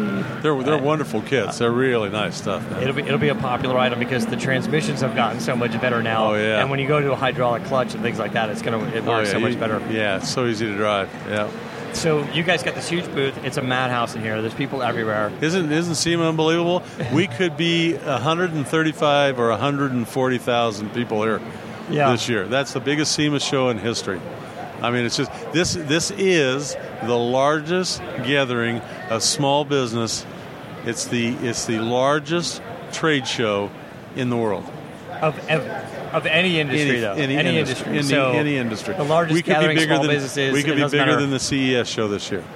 Yeah. Was the CES really that big? I have never gone to it. CES is traditionally the biggest show in Las Vegas. Yeah. And every year we're close to them. So this year we're going to be either real close or we might be just a little bit larger than them this year. Now, in talking about SEMA, we have to mention the fact that you definitely have a big role. Yeah, I should say that, sure. Yeah, I'm chairman of the board now. There you go. Yeah. He's the man. That's great. So it's a great show. I heard it was something like 130,000 people are going to be coming through here. Yeah. And I think I bumped into every one of them. I think I have too. But like I say, maybe even as many as 135 or 140,000. Yeah. But it's spectacular. It doesn't feel as big and as cramped that it did like in 06. And I think there was a lot of like. Well, the really big show I think was 08. I think is what everybody used to say. But believe it or not, we're going to have more people we had in 08. Yeah. And I don't know if you've been expanded. Like I saw in some of the meeting rooms have expanded that there's booths in there. Yeah. Have you been over to the LVH? Yes. I mean, we've got all the new booths and all those guys over in that area now. And if you go upstairs, you can't just walk down the bridge anymore. You got to weave in and out of rooms full of exhibitors. Yeah, they're everywhere. They're just they're like in the nooks and crannies of everything. There's booths everywhere. I think we went up something like 600 new exhibitors this year. Good. So what are we at? Like 2,500? Oh, no, 20... it's like 3,500. I think it's like 3,500, 3,400, something like that. Over 10,000 10 by 10 booths. Wow. 10,000 booths. 10,000 10 by 10 booths. What's the square footage of this place? Well, they say net, it's 1.1 million net, meaning everything is covered by a booth. Gross, it's quite a bit higher than that. Yeah, and you guys are all out in the parking lots. There's like, and then there's cars everywhere, but it's not. I heard over 1,500 cars outside. No, period. Oh, just period. Yeah, 1,500. But still, cars, think about it. Yeah. Where can you go any place in the world and see 1,500 custom cool cars in one place? Every one of those cars has a shitload of work done to it. That's right. Yeah, that's like you sit here and you look at these three here. You know, there's got to be what $2.5 million worth of cars sitting right here in front of you. Just right here. Yeah. Yeah. And there's another 1,490 something of them out there. Well, Nate, thank you. I appreciate the time. This has been fun. We're definitely going to have to have you guys come back down and hang out with us in the studio. Oh, we'd love to. Hey, you know, one more thing we got to talk about, not to interrupt you. Yeah. PRI this year. You got to go to PRI. PRI is off the hook. We already got people in all the aisles and everything at PRI. We're up about like 18 or 20% in vendor sales already this year. PRI is at Indy this year, right? That's going to be at Indy this year. So, you know, we bought PRI and SEMA bought PRI and bought IMS, and we're putting them both back together this year. So, and it's going to be the biggest PRI show in history. PRI is similar to the SEMA show, but it's a little bit more race oriented. It's much more race oriented. It is called the Performance Racing Industry Show. So it's a lot of the same vendors, but they're rolling out different type of products. They come with all the really hardcore race stuff. Yes. That's the difference. All the stuff that makes your teeth chatter when you're driving in the car. Exactly. Yeah. Exactly. None of the soft stuff. It's all. Right. The loud. Yeah. Not a lot of pretty seats or any of that kind of stuff. It's all about let's go racing. You know? I know. So and PRI show is typically in Florida, right? It used to be in Florida. Before that, it was in Indy, and what they did is they were redoing the convention center in Indianapolis, so they had to move. So they went to Orlando, Florida, for a while. But Indy's the spot for it. You know, Indy's the center of. It's kind of the racing everything hub. We do from the racing hub. Yeah, it's the center of this country for racing. Yeah, you're right. Awesome. So that's the right place for it to be. That comes up quickly, though, right? It's like about 4 weeks. So you're going to pack up all your stuff here and start driving out there. We literally go from here. I've got a SEMA board meeting in 2 weeks back at Clemson University. We're going to go to CUI car, and then 2 weeks behind that, we're in Indianapolis for the PRI. I'm not sure if I'm going to make it. It's too soon. It's too soon, and it's too far away for me. But this is what I love about SEMA is you can get all this great information here. Absolutely. So Nate, I know you have so many brands. Let's throw out some of the websites for these brands. Okay, sure. BMRacing.com, www.bmracing.com. I'm not sure I remember them all, but www.hurstshifters.com. Okay. I think it's flowmastermufflers.com. Flowmastermufflers.com, that's right. Yeah. Do we know what Hurst Driveline Conversions is? Is it Hurst Driveline Conversions? Yeah, I believe it is. I believe it's Hurst Driveline Conversions.com, I think. And Hurst Shifters is Hurst-Shifters. There you go. Okay. So. Yeah. It's hard to remember them all, you know. I'm actually cheating. I'm looking at notes and business cards and things like that. Well, it's actually Hurst-Drivelines.com, too. Oh, there you go, Hurst Drivelines. And that's just www.bmracing.com. Nate, thank you so much. It's been a lot of fun. Thank you. It has been a lot of fun. Appreciate it. Good seeing you guys again.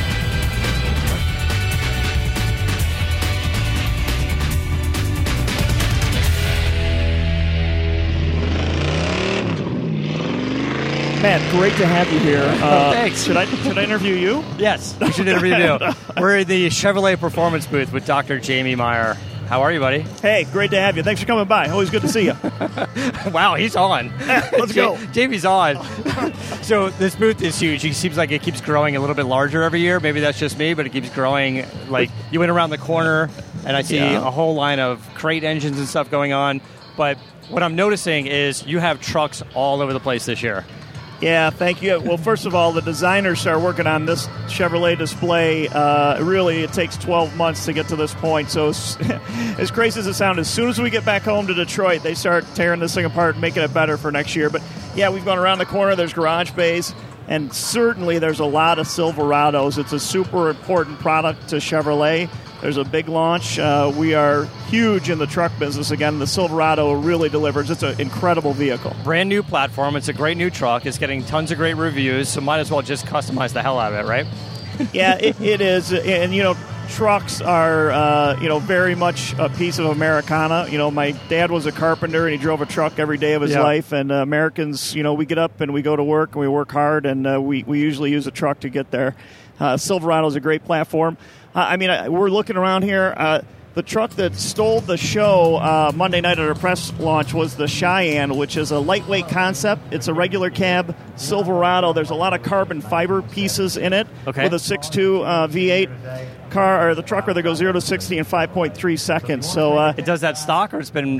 Now that's a concept vehicle, but if your listeners really get after us, we'd love to go to our product planners and say we need a lightweight Cheyenne. Right? Isn't that how the Copo Camaro came to be? You were like, if enough people like this thing, we'll do it. You did. Yeah, that's right. You know, Copo's a great example. We've done that with a lot of cars here, and we try to bring concepts to SEMA. We like to judge the reaction of the media, folks like you, certainly the buyers that come in here, and then, hopefully some of these products will come to market. That's why we do this. Right. You know, on the Copo, you guys developed that car, you started racing it, and then you were able to offer the transmissions and offer the engines and the supercharged and naturally aspirated engines, the various engines, as crate engines available to people. Hopefully we can see some of that cool stuff with these trucks as well. Yeah, and the other thing, the accessory side of this business is huge in the truck market. So Chevrolet has an entire line of accessories. You can fold it into the purchasing plan of your new Silverado. They add a great value to the vehicle, and they're all warranted by Chevrolet. So accessories is a huge part here. You touched on the Copo Camaro. That's really dear to my heart. That program's amazing. We hadn't built that car in 40 years. We came back with it 2 years ago. And for 2014, Copo Camaro's back. We're going to build another 69 of those cars. Now, that car, when that originally launched, that had a naturally aspirated engine? Because I'm seeing the one over there now with the supercharger with a massive intercooler underneath it, by the way. Yeah, in 2012, we brought it out. There were a couple supercharged engines. They were actually... rather rare. We had some people buy them, run in super stock. Those cars are running 830s now, pretty much the way we deliver them. The car that's over there right now, Copo number 1 for 2014, ice blue metallic. There's only going to be one of those made in that color. It is serial number 1. We're going to take that car to Barrett-Jackson in Scottsdale in January. Auction it off for a charity that helps Wounded Warriors, the Achilles Foundation. Yeah, you guys have been doing that for a long time. Yeah, that's a whole other segment you and I should talk about, but, Chevrolet, GM, I'm really proud to work for this company, very much involved with great charities, and that's one of them. So we'll auction that off at Barrett-Jackson, should go for big money, and someone's going to get a really cool car. Yeah. It's a great program, and like you're saying, a lot of that is starting to bleed over into this truck market stuff. I can see the walls full of accessories that you guys have here. So just right in the dealer, you can go in and you can swap out the grills and all kinds of accessories for the truck. And then you could probably get crazy with it at some point. Maybe you can get a new performance exhaust. And I'm sure you guys are getting a whole suite of products launched over the next year for that thing. Yeah, our Vice President Jim Campbell and my director Shandor Pisa are really pushing the accessories and the performance parts team to come out with very innovative products. Some of the folks that are familiar with some of the aftermarket products kind of wonder why we don't have a bigger portfolio. Well, the reason is Chevrolet warranties all of this, and there's a whole new line of performance parts out for Camaro. Most of those keep the vehicle warranty intact, like the 1LE suspension, the ZL1 brakes, the ZL1 shifter, and a performance exhaust. So, it's like the good old days, and you can buy all this right at a Chevrolet dealership. Yeah, so the big brakes that are on, like the ZL1 and things like that, you'll be able to get into the catalog, buy that, and put that on your Camaro that isn't necessarily the ZL1 Camaro you bought a few years ago. Yeah, that's exactly right. You could put, we take those high-performance variants, we call them, like the Z28, which is over here, the ZL1, the 1LE, take those parts off, make them available in the catalog and the Chevrolet dealership themselves, You can buy a brand new Camaro, maybe a base SS, put a 1LE suspension on it, big brakes, keeps the vehicle warranty intact. You know, that's the holy grail of the aftermarket, so you can build a great car. The best part about having aftermarket parts, both restyling parts, performance parts, coming from the manufacturer is being able to warranty all those products. And, of course, you can get them right from the dealer, right, and get them all installed from the dealer. Yeah, absolutely. And you know, any Chevrolet dealership is outfitted to install those parts. And even after the fact, you know, if you've got a 2010 Camaro and you love what we've done with the 1LE and the ZL1, you can start adding those parts, and you can keep the same great Camaro, but add some parts, renew the car, and, you know, that's what this whole industry is about. Yep. So let's talk about the compact cars. I know you got a handful of them here as well. Yeah, small cars are really critical to Chevrolet. We have not been known for small cars in the past, but right now we are making some incredible product. I love the new Sonic, probably because that's the first small car that we've come out with a great portfolio of not just accessories, but performance parts. And we're showing them here as a concept. They'll all be available in early 2014. They're the big rim and tire package. There's a suspension kit that'll improve performance around a road course. There's a catback system, a stage kit with that, cold air induction, and a big brake kit. So those are high-performance parts you can get at your Chevrolet dealer, and it makes a Sonic, great small car, even more fun. That sounds great. So last but certainly not least, we got to be able to talk about the new Corvette. Oh, you saved the best for last. You know, and already, now I haven't had a chance to drive this car yet. I keep calling the guys, send one over, let's put me in it, let's put Adam in it, let's take it around the block, let's... Send me a note. We're got to make this happen. I know, we're on the list. Let's get you a Stingray. Yeah, we definitely want to drive it. And it's such a great performing car already. Everybody else that I'm talking to in the industry loves the car. It's fast, it handles great, it's comfortable, the interior's gorgeous. But here we are in the aftermarket space. How do you make that better? Yeah, well, great question. But Corvette has always been a wonderful platform for personalization and customization. There's a couple examples over on the Chevrolet floor space in what we call the Corvette neighborhood. The Gran Turismo is over there. Customized, there's some unique aftermarket parts that some of them are handmade from our guys. Really gives you a futuristic look. You can play the game very shortly, Gran Turismo 6. And then we've got two others over there, the Atlantic and Pacific. One's a convertible in bright silver, and then there's the red car with stripes. You know, Corvette owners have always found a way to make their Corvette their own. This Stingray just takes it to another level. Yeah. How do you like it? You've been driving it? I did get a chance to drive a Stingray for 400 miles. The car was amazing. I own a 2013 Grand Sport, so I can tell you firsthand what the difference is. I love my Grand Sport. It's a phenomenal car. I will own a Stingray someday very soon. It's an amazing piece of equipment. If anything, check out the interior. The interior designers went above and beyond. This is a car that's in 20 years will still have a modern interior, an incredibly rigid chassis, and it's got magnetic ride with a Z51 package. Such a great suspension. The magnetic ride on everything that you guys release, the Cadillacs and stuff, it's such a great suspension. It's a great technology. Well, and don't forget the LT1, a whole new engine, direct injection, active fuel management. We're showing that engine, the LT1, as a concept over here, so... Very shortly, we'll have that available for all my hot rod friends out there that want a Stingray engine. Yeah. You'll be able to put it on the hood or whatever you want using our harness and controllers. But the cylinder deactivation and stuff, that won't be available in the guys crate engine. They're going to write that into the program. Really? You'll have active fuel management, direct injection in any hot rod you want from Chevrolet Performance. Coming soon. That's pretty awesome. You got some smart guys over there, I think. They're not too shabby. We like to give them a challenge every once in a while. You know, you guys did... you did a West Coast launch of the C7. Our friends at the Peterson Museum hosted it, and I got a chance to chat with some of the designers and engineers that worked on the C7 Corvette. And when you really take the time to learn about what's been put into that thing, it's a really amazing car. All the aero is functional. The vents on the quarter panels, especially on the ZL1 package, I think one of them cools the rear and the other cools the brakes. And they were talking about how they calculate the size of those vents to suck in just the right amount of air. There was sort of a minimum spec that they had. They were really geeking out over there at the Peterson Museum. We loved every minute of it. Yeah, it's an amazing car. Tom Peters was lead designer on that. We talked to a number of designers earlier today right here in our space. Todd Parker, Dave Ross, and Jason Bliss, they were on stage. And a lot of them really... show you the passion that our designers and you know, Tad's Juxer, the lead engineer, just an incredible job of making their vision of the next Stingray really come to life. You know, and again, for your listeners, get to a Chevrolet dealership, find a Stingray, get in the car. Get in it. You got to have one. They start at $52,000. That's not a lot for what is really a supercar. Yeah, it's a pretty amazing car. So you guys have a great booth out here. The trucks you have are awesome. We're going to get a bunch of photos because the customized versions are definitely nuts. You have to check them out. And I'm kind of excited about the idea of having an LT1 crate engine. I got you with that, didn't I? Hooked yeah.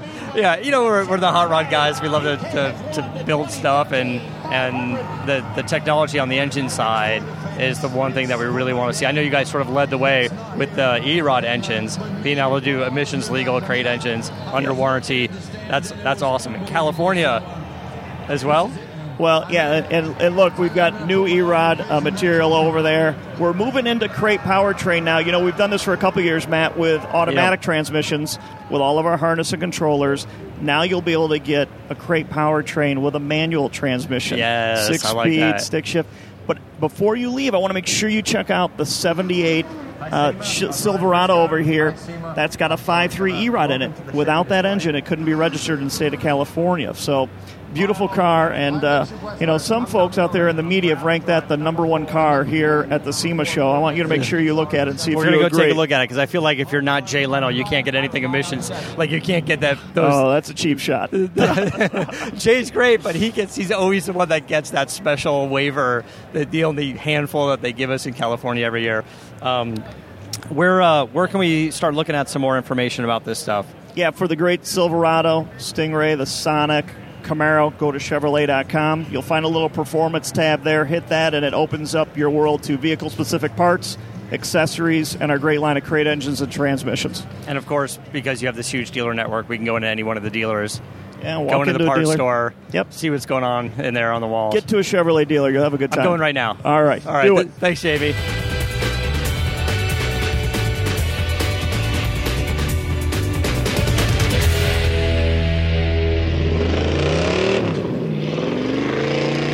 We're in the Roush booth. We're here with Jay Veldhoven. That's right? I'm getting the last name right. And Jack Roush Jr. I know you guys got some really cool stuff going on. You got a lot of products on the Roush side, but also for the GM and Mopar guys, you've recently acquired and started doing a lot of work with SLP. So we'll get into that as well. But let's start on the Roush side. What's going on new for you guys here? Well, out here we got the EcoBoost cold air intakes and exhaust systems that we unveiled here. We got Focus ST, and we got a new kit for the EcoBoost truck as well, so the F-150 EcoBoost. Okay, so let's talk about the EcoBoost, because that truck is selling like a madman, right? Like, it's really doing well for Ford. It makes sense to start getting in there and hopping it up. What products are you offering now for the F-150 EcoBoost? Well, so for the EcoBoost, we have a cold air intake. We also have an exhaust system that fits that, as well as a custom tune that complements that cold air intake. So you get about a 50 horsepower increase with that combination. Yeah, that seems pretty significant from just the tune. And that's the beauty of turbo engines, right? It's like you can really tweak it a little bit, and you can start getting a lot more power out of it. How does it affect the gas mileage? Because that seems to be such a huge selling point for the EcoBoost. Relatively no change. No change. It should be pretty flat. So why didn't they just do this from the factory? Give us 50 more horsepower and not change the MPG. I don't know. I didn't design the factory engine, which is great, right? This is why. No, that's what we specialize in, is finding this unutilized power and taking it to the consumers. So. Plus, it allows you guys to sell these parts, right? If they did it from the factory. Yeah. Nobody wants it if it doesn't give you anything, right? Yeah. So the Focus ST, that's a cool little car. Now, you and I grabbed a Focus ST at SEMA's MPMC event like last January. Do you remember that? Yep. Yeah. We were like hot dog in the car, going out to dinner or something like that. That's right. But getting on the freeway, it's a cool car and it's fast, but it needed a little bit of work, right? It needed a little more power. It had a little bit of wheel hop. It had some things like that. So where are you guys starting on the ST? So ST, same thing. We have a cold air intake for the ST. We also have an exhaust system for the ST, so it sounds a little bit more performance. The factory one's a little quiet. This one's... But it's got that cool... It's kind of center exhaust in the back. That's kind of, and ours fits that as well. We go away from the single tip, and we have a dual round tip setup that comes out the middle. So okay, and we have to be able to talk about the Raptor that's behind us. We'll get some photos of this thing. It's a monster. Yeah, you're gonna have to take it to the studio. Yeah, you're gonna send us over the Raptor. Yeah. Adam's gonna love that, by the way. Yeah, he's gonna love. He'll enjoy that. In LA, he thinks the Raptor is the it is the go-to car, right? I think it's the go-to. It's got to be. It's got to be. You got to have something that, all the Prius traffic. Yeah, you got to have a Raptor out there. The one feature, and we'll bring the truck onto the show at some point. But the one feature that I do love, especially in LA, is everything we have is parking garages, and you can't get into them with a big truck. And your light bar that's on the roof of this thing folds down. That's right. Is it inside? Is there a switch inside? Yeah, there's a switch inside. It's an actuator that pulls the thing down, and then when you're ready to go off-roading and want the big lights, just click the button, and up it goes, and turn it on. I don't want to get out of the truck. No. I'd never fold it down. If I had to pull a pin or something, I'd be like, I would never fold it down. Not to mention, you're going to need a stepladder to get in that truck. Oh, yeah. I can barely get in your cars. And those things are really low. That's right. So, Jack Roush Jr., you've been out there tearing it up on the racetrack. And I understand that we're going to take a look at a new race car that you guys have. You're making some moves. Yep. Just here at SEMA, we unveiled our plans for next year. We're switching from Grand Am to the World Challenge. Should be pretty exciting. Different format. They have standing starts. They travel with IndyCar and also some with NASCAR. So, there's all the excitement around that stuff as well. But, yeah. Should be a lot of fun. Now, is this going to allow you to do different tracks, or are you just, why are you making the change? Are you just bored with Grand Am, or do you want to do something new, or is there really a significant change in the vehicle as well? Actually, they're the same race cars. We're putting a wing on the car, plus a splitter. We were looking to do something different for this year as far as why we changed. Grand Am, we've had a lot of great success there. I've really enjoyed racing in Grand Am. Love the people there. But we did feel, looking at this year, as time went on, the rules became harder and harder for us there. And, I didn't really see that getting any better. So, that was one big reason. But, I think also the, shifting stuff up, going to the different format. It'll only be one driver, which will be more pressure on me, but that'll be good. Yeah, I was at the Indy race maybe a month or so ago in Texas, and other than the horrific crash, by the way, that was at the Indy race, but the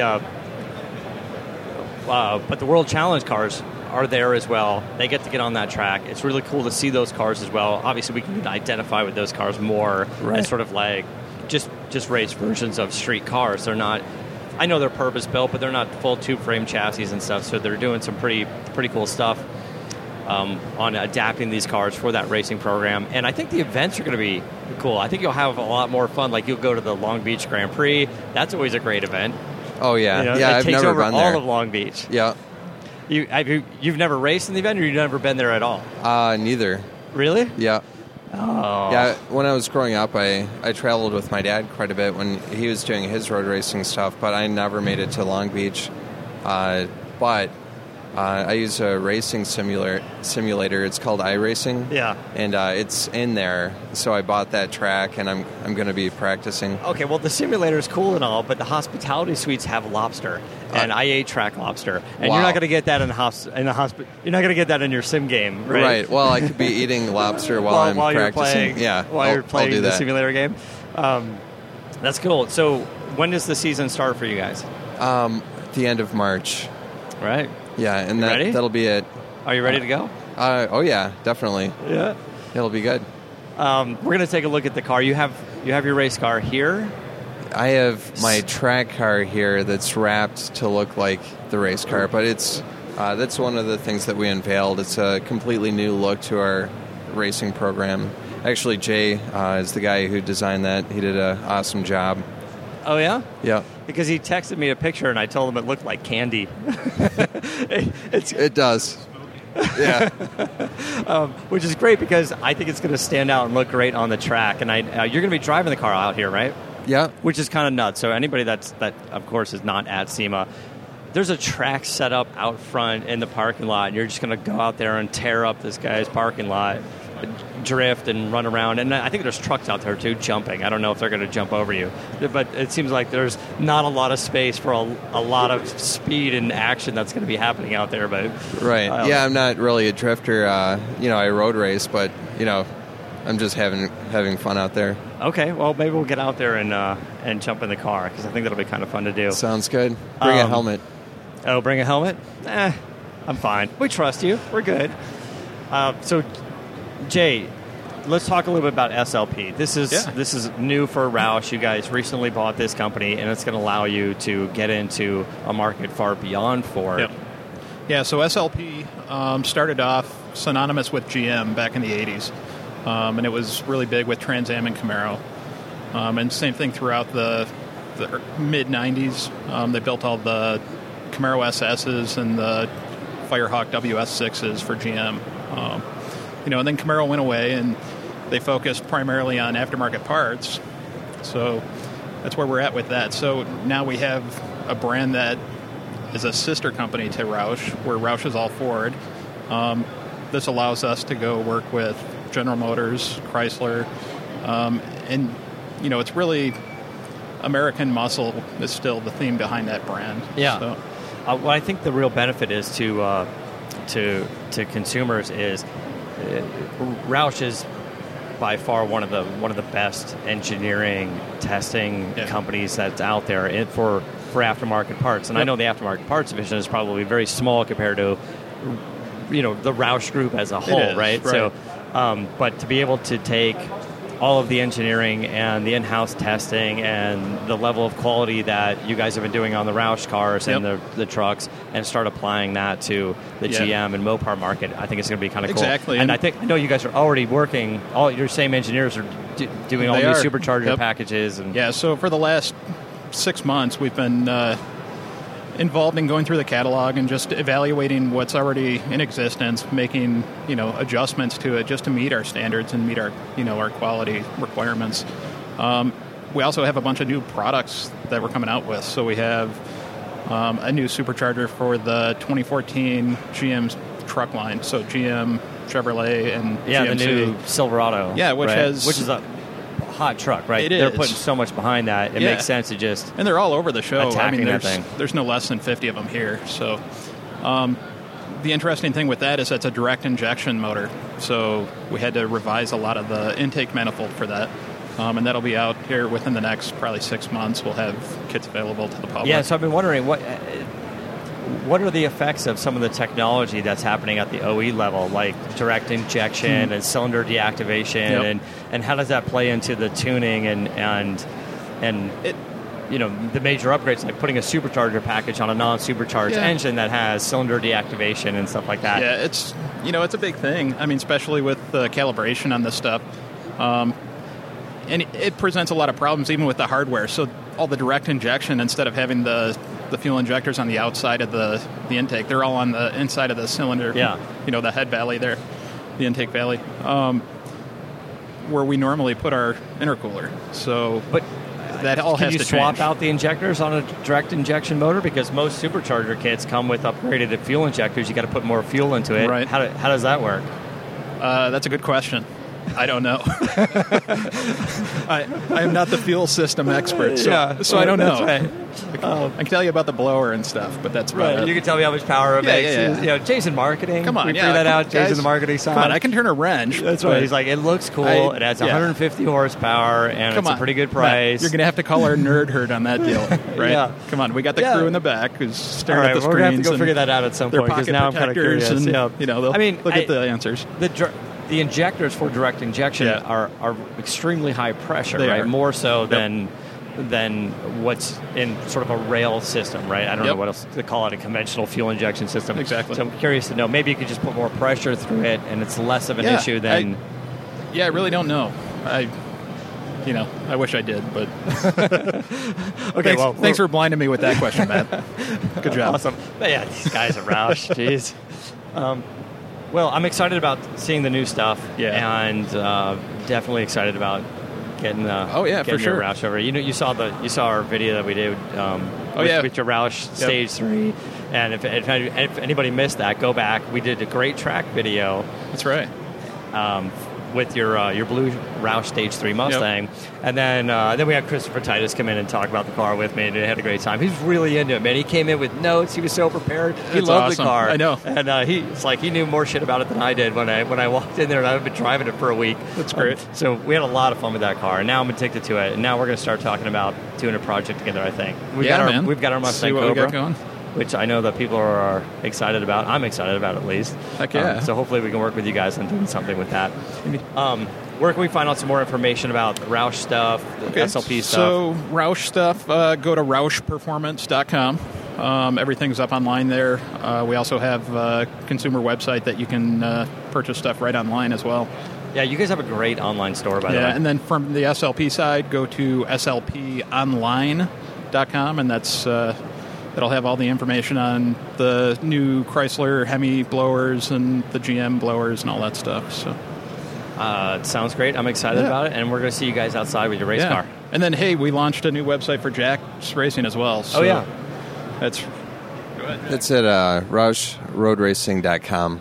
RoushRoadRacing.com. Yeah, it's a pretty simple site right now, but we're gonna be doing a lot more with it. That's right. You're not racing until March, so you got a little time to beef it up. Yeah. Awesome. We're going to take a look at that. Good luck at the racing season. We're going to see you out at a couple races for sure. Yeah, that's right. We need Mangria to sponsor that car, too, by the way, Matt. Yeah, we need Mangria to sponsor a lot of stuff. The problem is we sell a lot of bottles, and it's really tough to get people to pay their bills. No, that's all good. But we're having a lot of fun with that as well. Yeah, good deal. I always get weird about having really high alcohol content companies sponsor racing, like of all the sports racing, because we're trying to get to do Adam's vintage racing stuff, and even then I'm like, should we be putting booze on the side of the race trailer? I'm like, why not? Yeah, let's do it. We're going to do it. Why not? Guys, thank you so much. Hey, thanks again.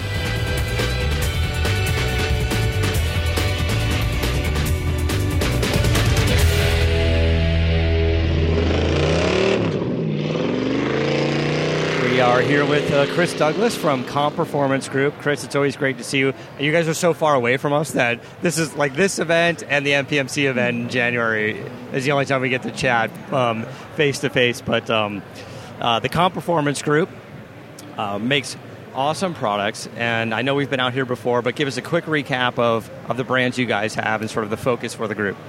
Well, we could probably go on all day if we want to go through all the brands, but let's talk about the ones that are out here at the SEMA show this year and the ones that we're kind of debuting some new product for, and that's Comp Cams. Of course, that's the centerpiece of our group. It's the company that kind of the whole group revolves around. FAST, which is Fuel, Air, Spark Technology, has some great new products.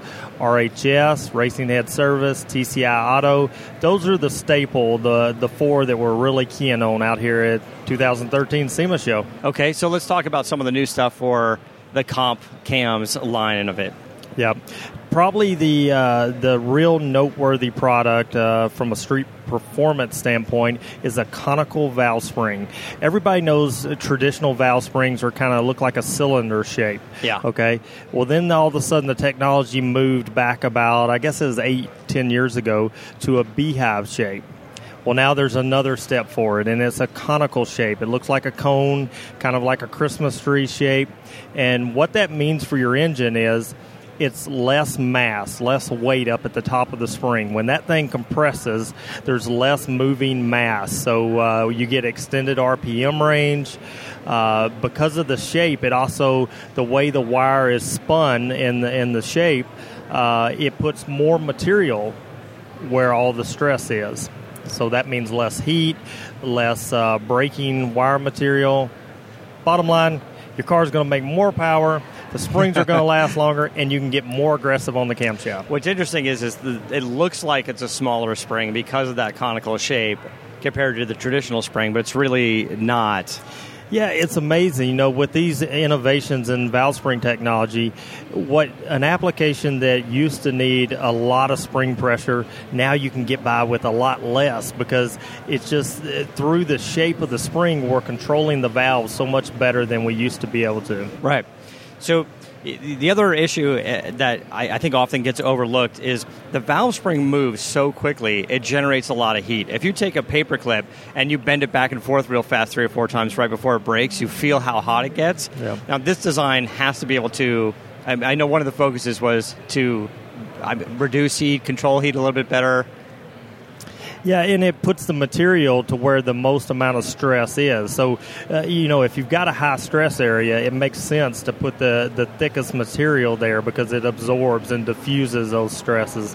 I would challenge anyone, if you've never seen high-speed footage of a valve spring actually running on an engine, go to our website, go to YouTube, and just, type in high-speed valve spring footage and watch it. It's amazing. It looks like a old slinky going down a staircase or something. How, do you test it in an engine, or do you test it on like a high-speed compressor, like a manual compressor? All the above. You know, we've got high-speed video equipment that they can actually run it on what we call a spintron machine. It basically spins the engine just like it's running. There's just no combustion process. Right. So now, the spintron machine, correct me if I'm wrong, this is something that you guys have been using for a little while now that I thought was kind of cool, because I saw some photos of it, and you know, you guys do valve train components, and it's so tough to figure out what's going on in there. So the spintron uses like laser cameras, and it's an engine block that has holes drilled into it, and these little tiny like spy cameras piped through the engine block, so you can get right up close with a laser on the valve springs and other components, and you could see what's happening. Like, can you actually see where the tip of a roller rocker goes on the top of a valve and see if it moves around? And the whole motion pattern, actually, you know, when it's at full lift and when it's resting, you know, you get the whole sweep. It really is some pretty cutting-edge stuff. And, of course, that all comes from our high-end race business. Those guys can afford to do all that testing and pay for it. Yeah. The nice part as a street customer is with comp cams, you're going to get the benefit of all that work that we do on the race side. Yeah. And I know we're getting kind of really on the geeky side of this, but that's the part that I really kind of love. And I know you've got a bunch of other new products, but one thing that you guys have been pushing on the consumer side is the 4-pattern cam. Yep. Is that right? That's correct. And this is something you guys have been doing in the race side of things for a long time. How is it now just getting into the consumer, or is this because the race teams are like, you can go ahead and let our secret go? Well, there's a couple things that changed to allow that to kind of come down to the street level, and that was NASCAR, which was really the kind of breeding ground for that technology. They switched over to EFI a few years ago. Okay, yeah. So this technology is really catered and centers around carburetors and unequal distribution and runners. So when they made the switch to EFI, those guys were less concerned about the technology getting out. The other thing is, they have to be produced on CNC machines. Unfortunately, most cam grinders in the world, they still use old manual Burco machines. So even at Comp Cams, up until a few years ago, we were still very heavy on Burco manufacturing. Well, now we have enough CNC capacity to be able to handle the volume to make those cams. And that's a huge investment. Each one of those machines is a couple $100,000s. That's right. Right? That's right. Our owners, they cringe every time they have to write that check, but it's what we have to do to stay on the cutting edge. You know, it's just like anything in the world. As we develop, people have higher and higher standards of what they expect to come out of that box, and it's our job to be sure we're meeting and pushing that forward. So, and then the 4-pattern cam for guys that might not know what that is if you look at the typical intake manifold, you got your carburetor on your top, and then the rear cylinders and the front cylinders, you notice that the runners from the carburetor to those cylinders are longer than the ones that are in the middle that are really short. And the 4-pattern cam essentially changes probably duration, not really lift, right? Yeah, valve timing. It's tuning the valve timing for the flow characteristics of the longer versus the shorter cylinders. I mean, traditionally, if you tune around the shorter cylinders, well, then you're going to be out of tune for the longer cylinders and vice versa. Yeah, so this hopefully solves that problem. And right off the bat, most engines are probably picking up, you know, 5, 10, 18, yeah, 20 horsepower. We see gains up to anywhere from 5 to 20, depending on how bad the manifold is and how unequal the distribution is. But the other thing, when we rolled out the four-pattern cams, it was also a brand-new low-profile series. So a lot of guys are seeing some hydraulic rollers have always kind of hit a glass ceiling to where they could only spin up to a certain RPM, and that was all they would do. Well, now with the new lobe designs and stuff, we're seeing those things go 1,000 RPMs higher than they were able to do previously. Yeah. Okay, so now let's talk about fuel injection, and the retrofit fuel injection market is getting huge. I'm a big fan of the FAST products, your fuel air spark technology. I've actually gone out to some of your, I don't know what you call it, like the whole instructional class on how to tune FAST and stuff. I'm just kind of a nerd that way. That's how I spend my weekends, by the way, is I go learn EFI computer programming with the guys from FAST and comp cams. So you've got some new retrofit fuel injection type of systems that are available. That's right. Yeah, and you alluded to this, but that category is really blowing up right now. You know, you've got all the major manufacturers that are kind of vying for that. I guess the key point I would make about the FAST stuff is that this is not new for us. We've been in the EFI business for quite some time. We're not new to the party. When it comes to the self-tuning systems, we've been at that game for 5 years now. We're on kind of version 2, so we've already learned a lot of lessons. We've rolled them into Easy EFI 2.0. We've got two great options on the self-tuning, Easy EFI, the original, and then Easy EFI 2.0. The big difference is, depending on how aggressive your engine is, how much horsepower it makes, that's going to steer you into one system or the other. You know, the these EFI conversions, you basically have a throttle body and an injector package that sits right on top of the carburetor pad on your manifold. You just swap out the carburetor, you put this on there, you don't need a drill for injectors. And what's cool about it now is that self-tuning. I mean, like you were saying before, the technology was essentially there. Injectors aren't really new. Right. You know, it's all in the programming. So you can basically grab the handheld tuner, you don't need a laptop, you grab your handheld tuner, you put in some engine parameters, size, 8-cylinder, 6-cylinder. About 6 questions. It's easy. And then it starts to learn while you drive. That's right. And this is the beauty of the O2 sensors and how much information you can pull from it. It's almost like the modern cars today. You plug in this tuner into your OBD2 port underneath the dash. You get so much data from that, and like 90% of that data is just coming from the sensors on the engine and the O2 sensors. So you guys can pull all of that into your own computer programming and just have you guys tested your self-tuning, like the self-learning versus somebody trying to dial in the carburetor as best they can? Absolutely. Yeah. And how did it go? Did you guys get the old standard rule of thumb was that the carburetor would always make a little more power up on the very top end. That's gone. Today, the self-tuning it's just as smart. It can respond quicker than the human can tune it. And, you know, the nice thing about it is, take it 1,000 feet elevation change or something up the mountain, and it's going to adjust, and you don't have to touch it. You don't have to touch it. And it starts up the first time every time. There's no pumping. And think about the traditional hot rod guy. He doesn't drive his car every day. You know, it's something that he goes out maybe once a month. He goes out there. The guy doesn't want to sit there and tune on the carburetor. He wants to turn the thing over. He wants it to crank up. He wants to go enjoy the car. That's why we build these things. So if we have a problem in this industry is we love to overcomplicate things. You know, there's a lot of brilliant people in this industry, and you know, as engineering-type minds, they love to overcomplicate things. And when we finally started listening to the customer, they said, look, we just want something that is as simple as a carburetor, but it gives us the modern conveniences of a late-model car. The technology was all there. It was just a matter of packaging and figuring out how to do it in a very simple way. Now, are you seeing an increase in MPGs? Like if you take the same exact engine, same cam, same exact parameters, and all you're doing is pulling off the carburetor and adding your fast easy fuel injection. Is there an improvement in gas mileage? Absolutely. And, of course, you know, from a legal standpoint, we're very careful not to make any specific claims, but I can tell you that the customers report to us 10 to 20% that happens every day. Yeah, that's significant. That's huge. That's huge. Yeah, I mean, right? Especially I had a guy yesterday that came up and he had put one on his RV. You know, it was an old carbureted RV that he drives a lot. I mean, think about that guy. He's spending a fortune on gas going across the country, and that is big money to him. Yeah. So we're sitting here in your booth. We're doing this interview, and you've got the parts behind us. You got a table with just roller rockers sitting on it, and everybody that walks by has to play with them. Yeah. You have to pick them up and play with them. It's the weirdest thing. You know, as a car guy, you cannot walk by all the shiny stuff and not pick it up and play around with it. But what's cool about it is you just threw a bunch of them on a table. There's no like special display. No. There's no handles to pull. You're like, let's just put them on a table.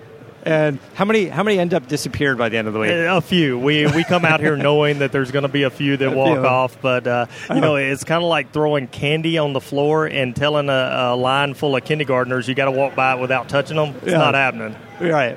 It's funny to see. Okay, so now you've got TCI. And I think one of the coolest products that you've had in recent years is the 6-speed automatic paddle shift transmission.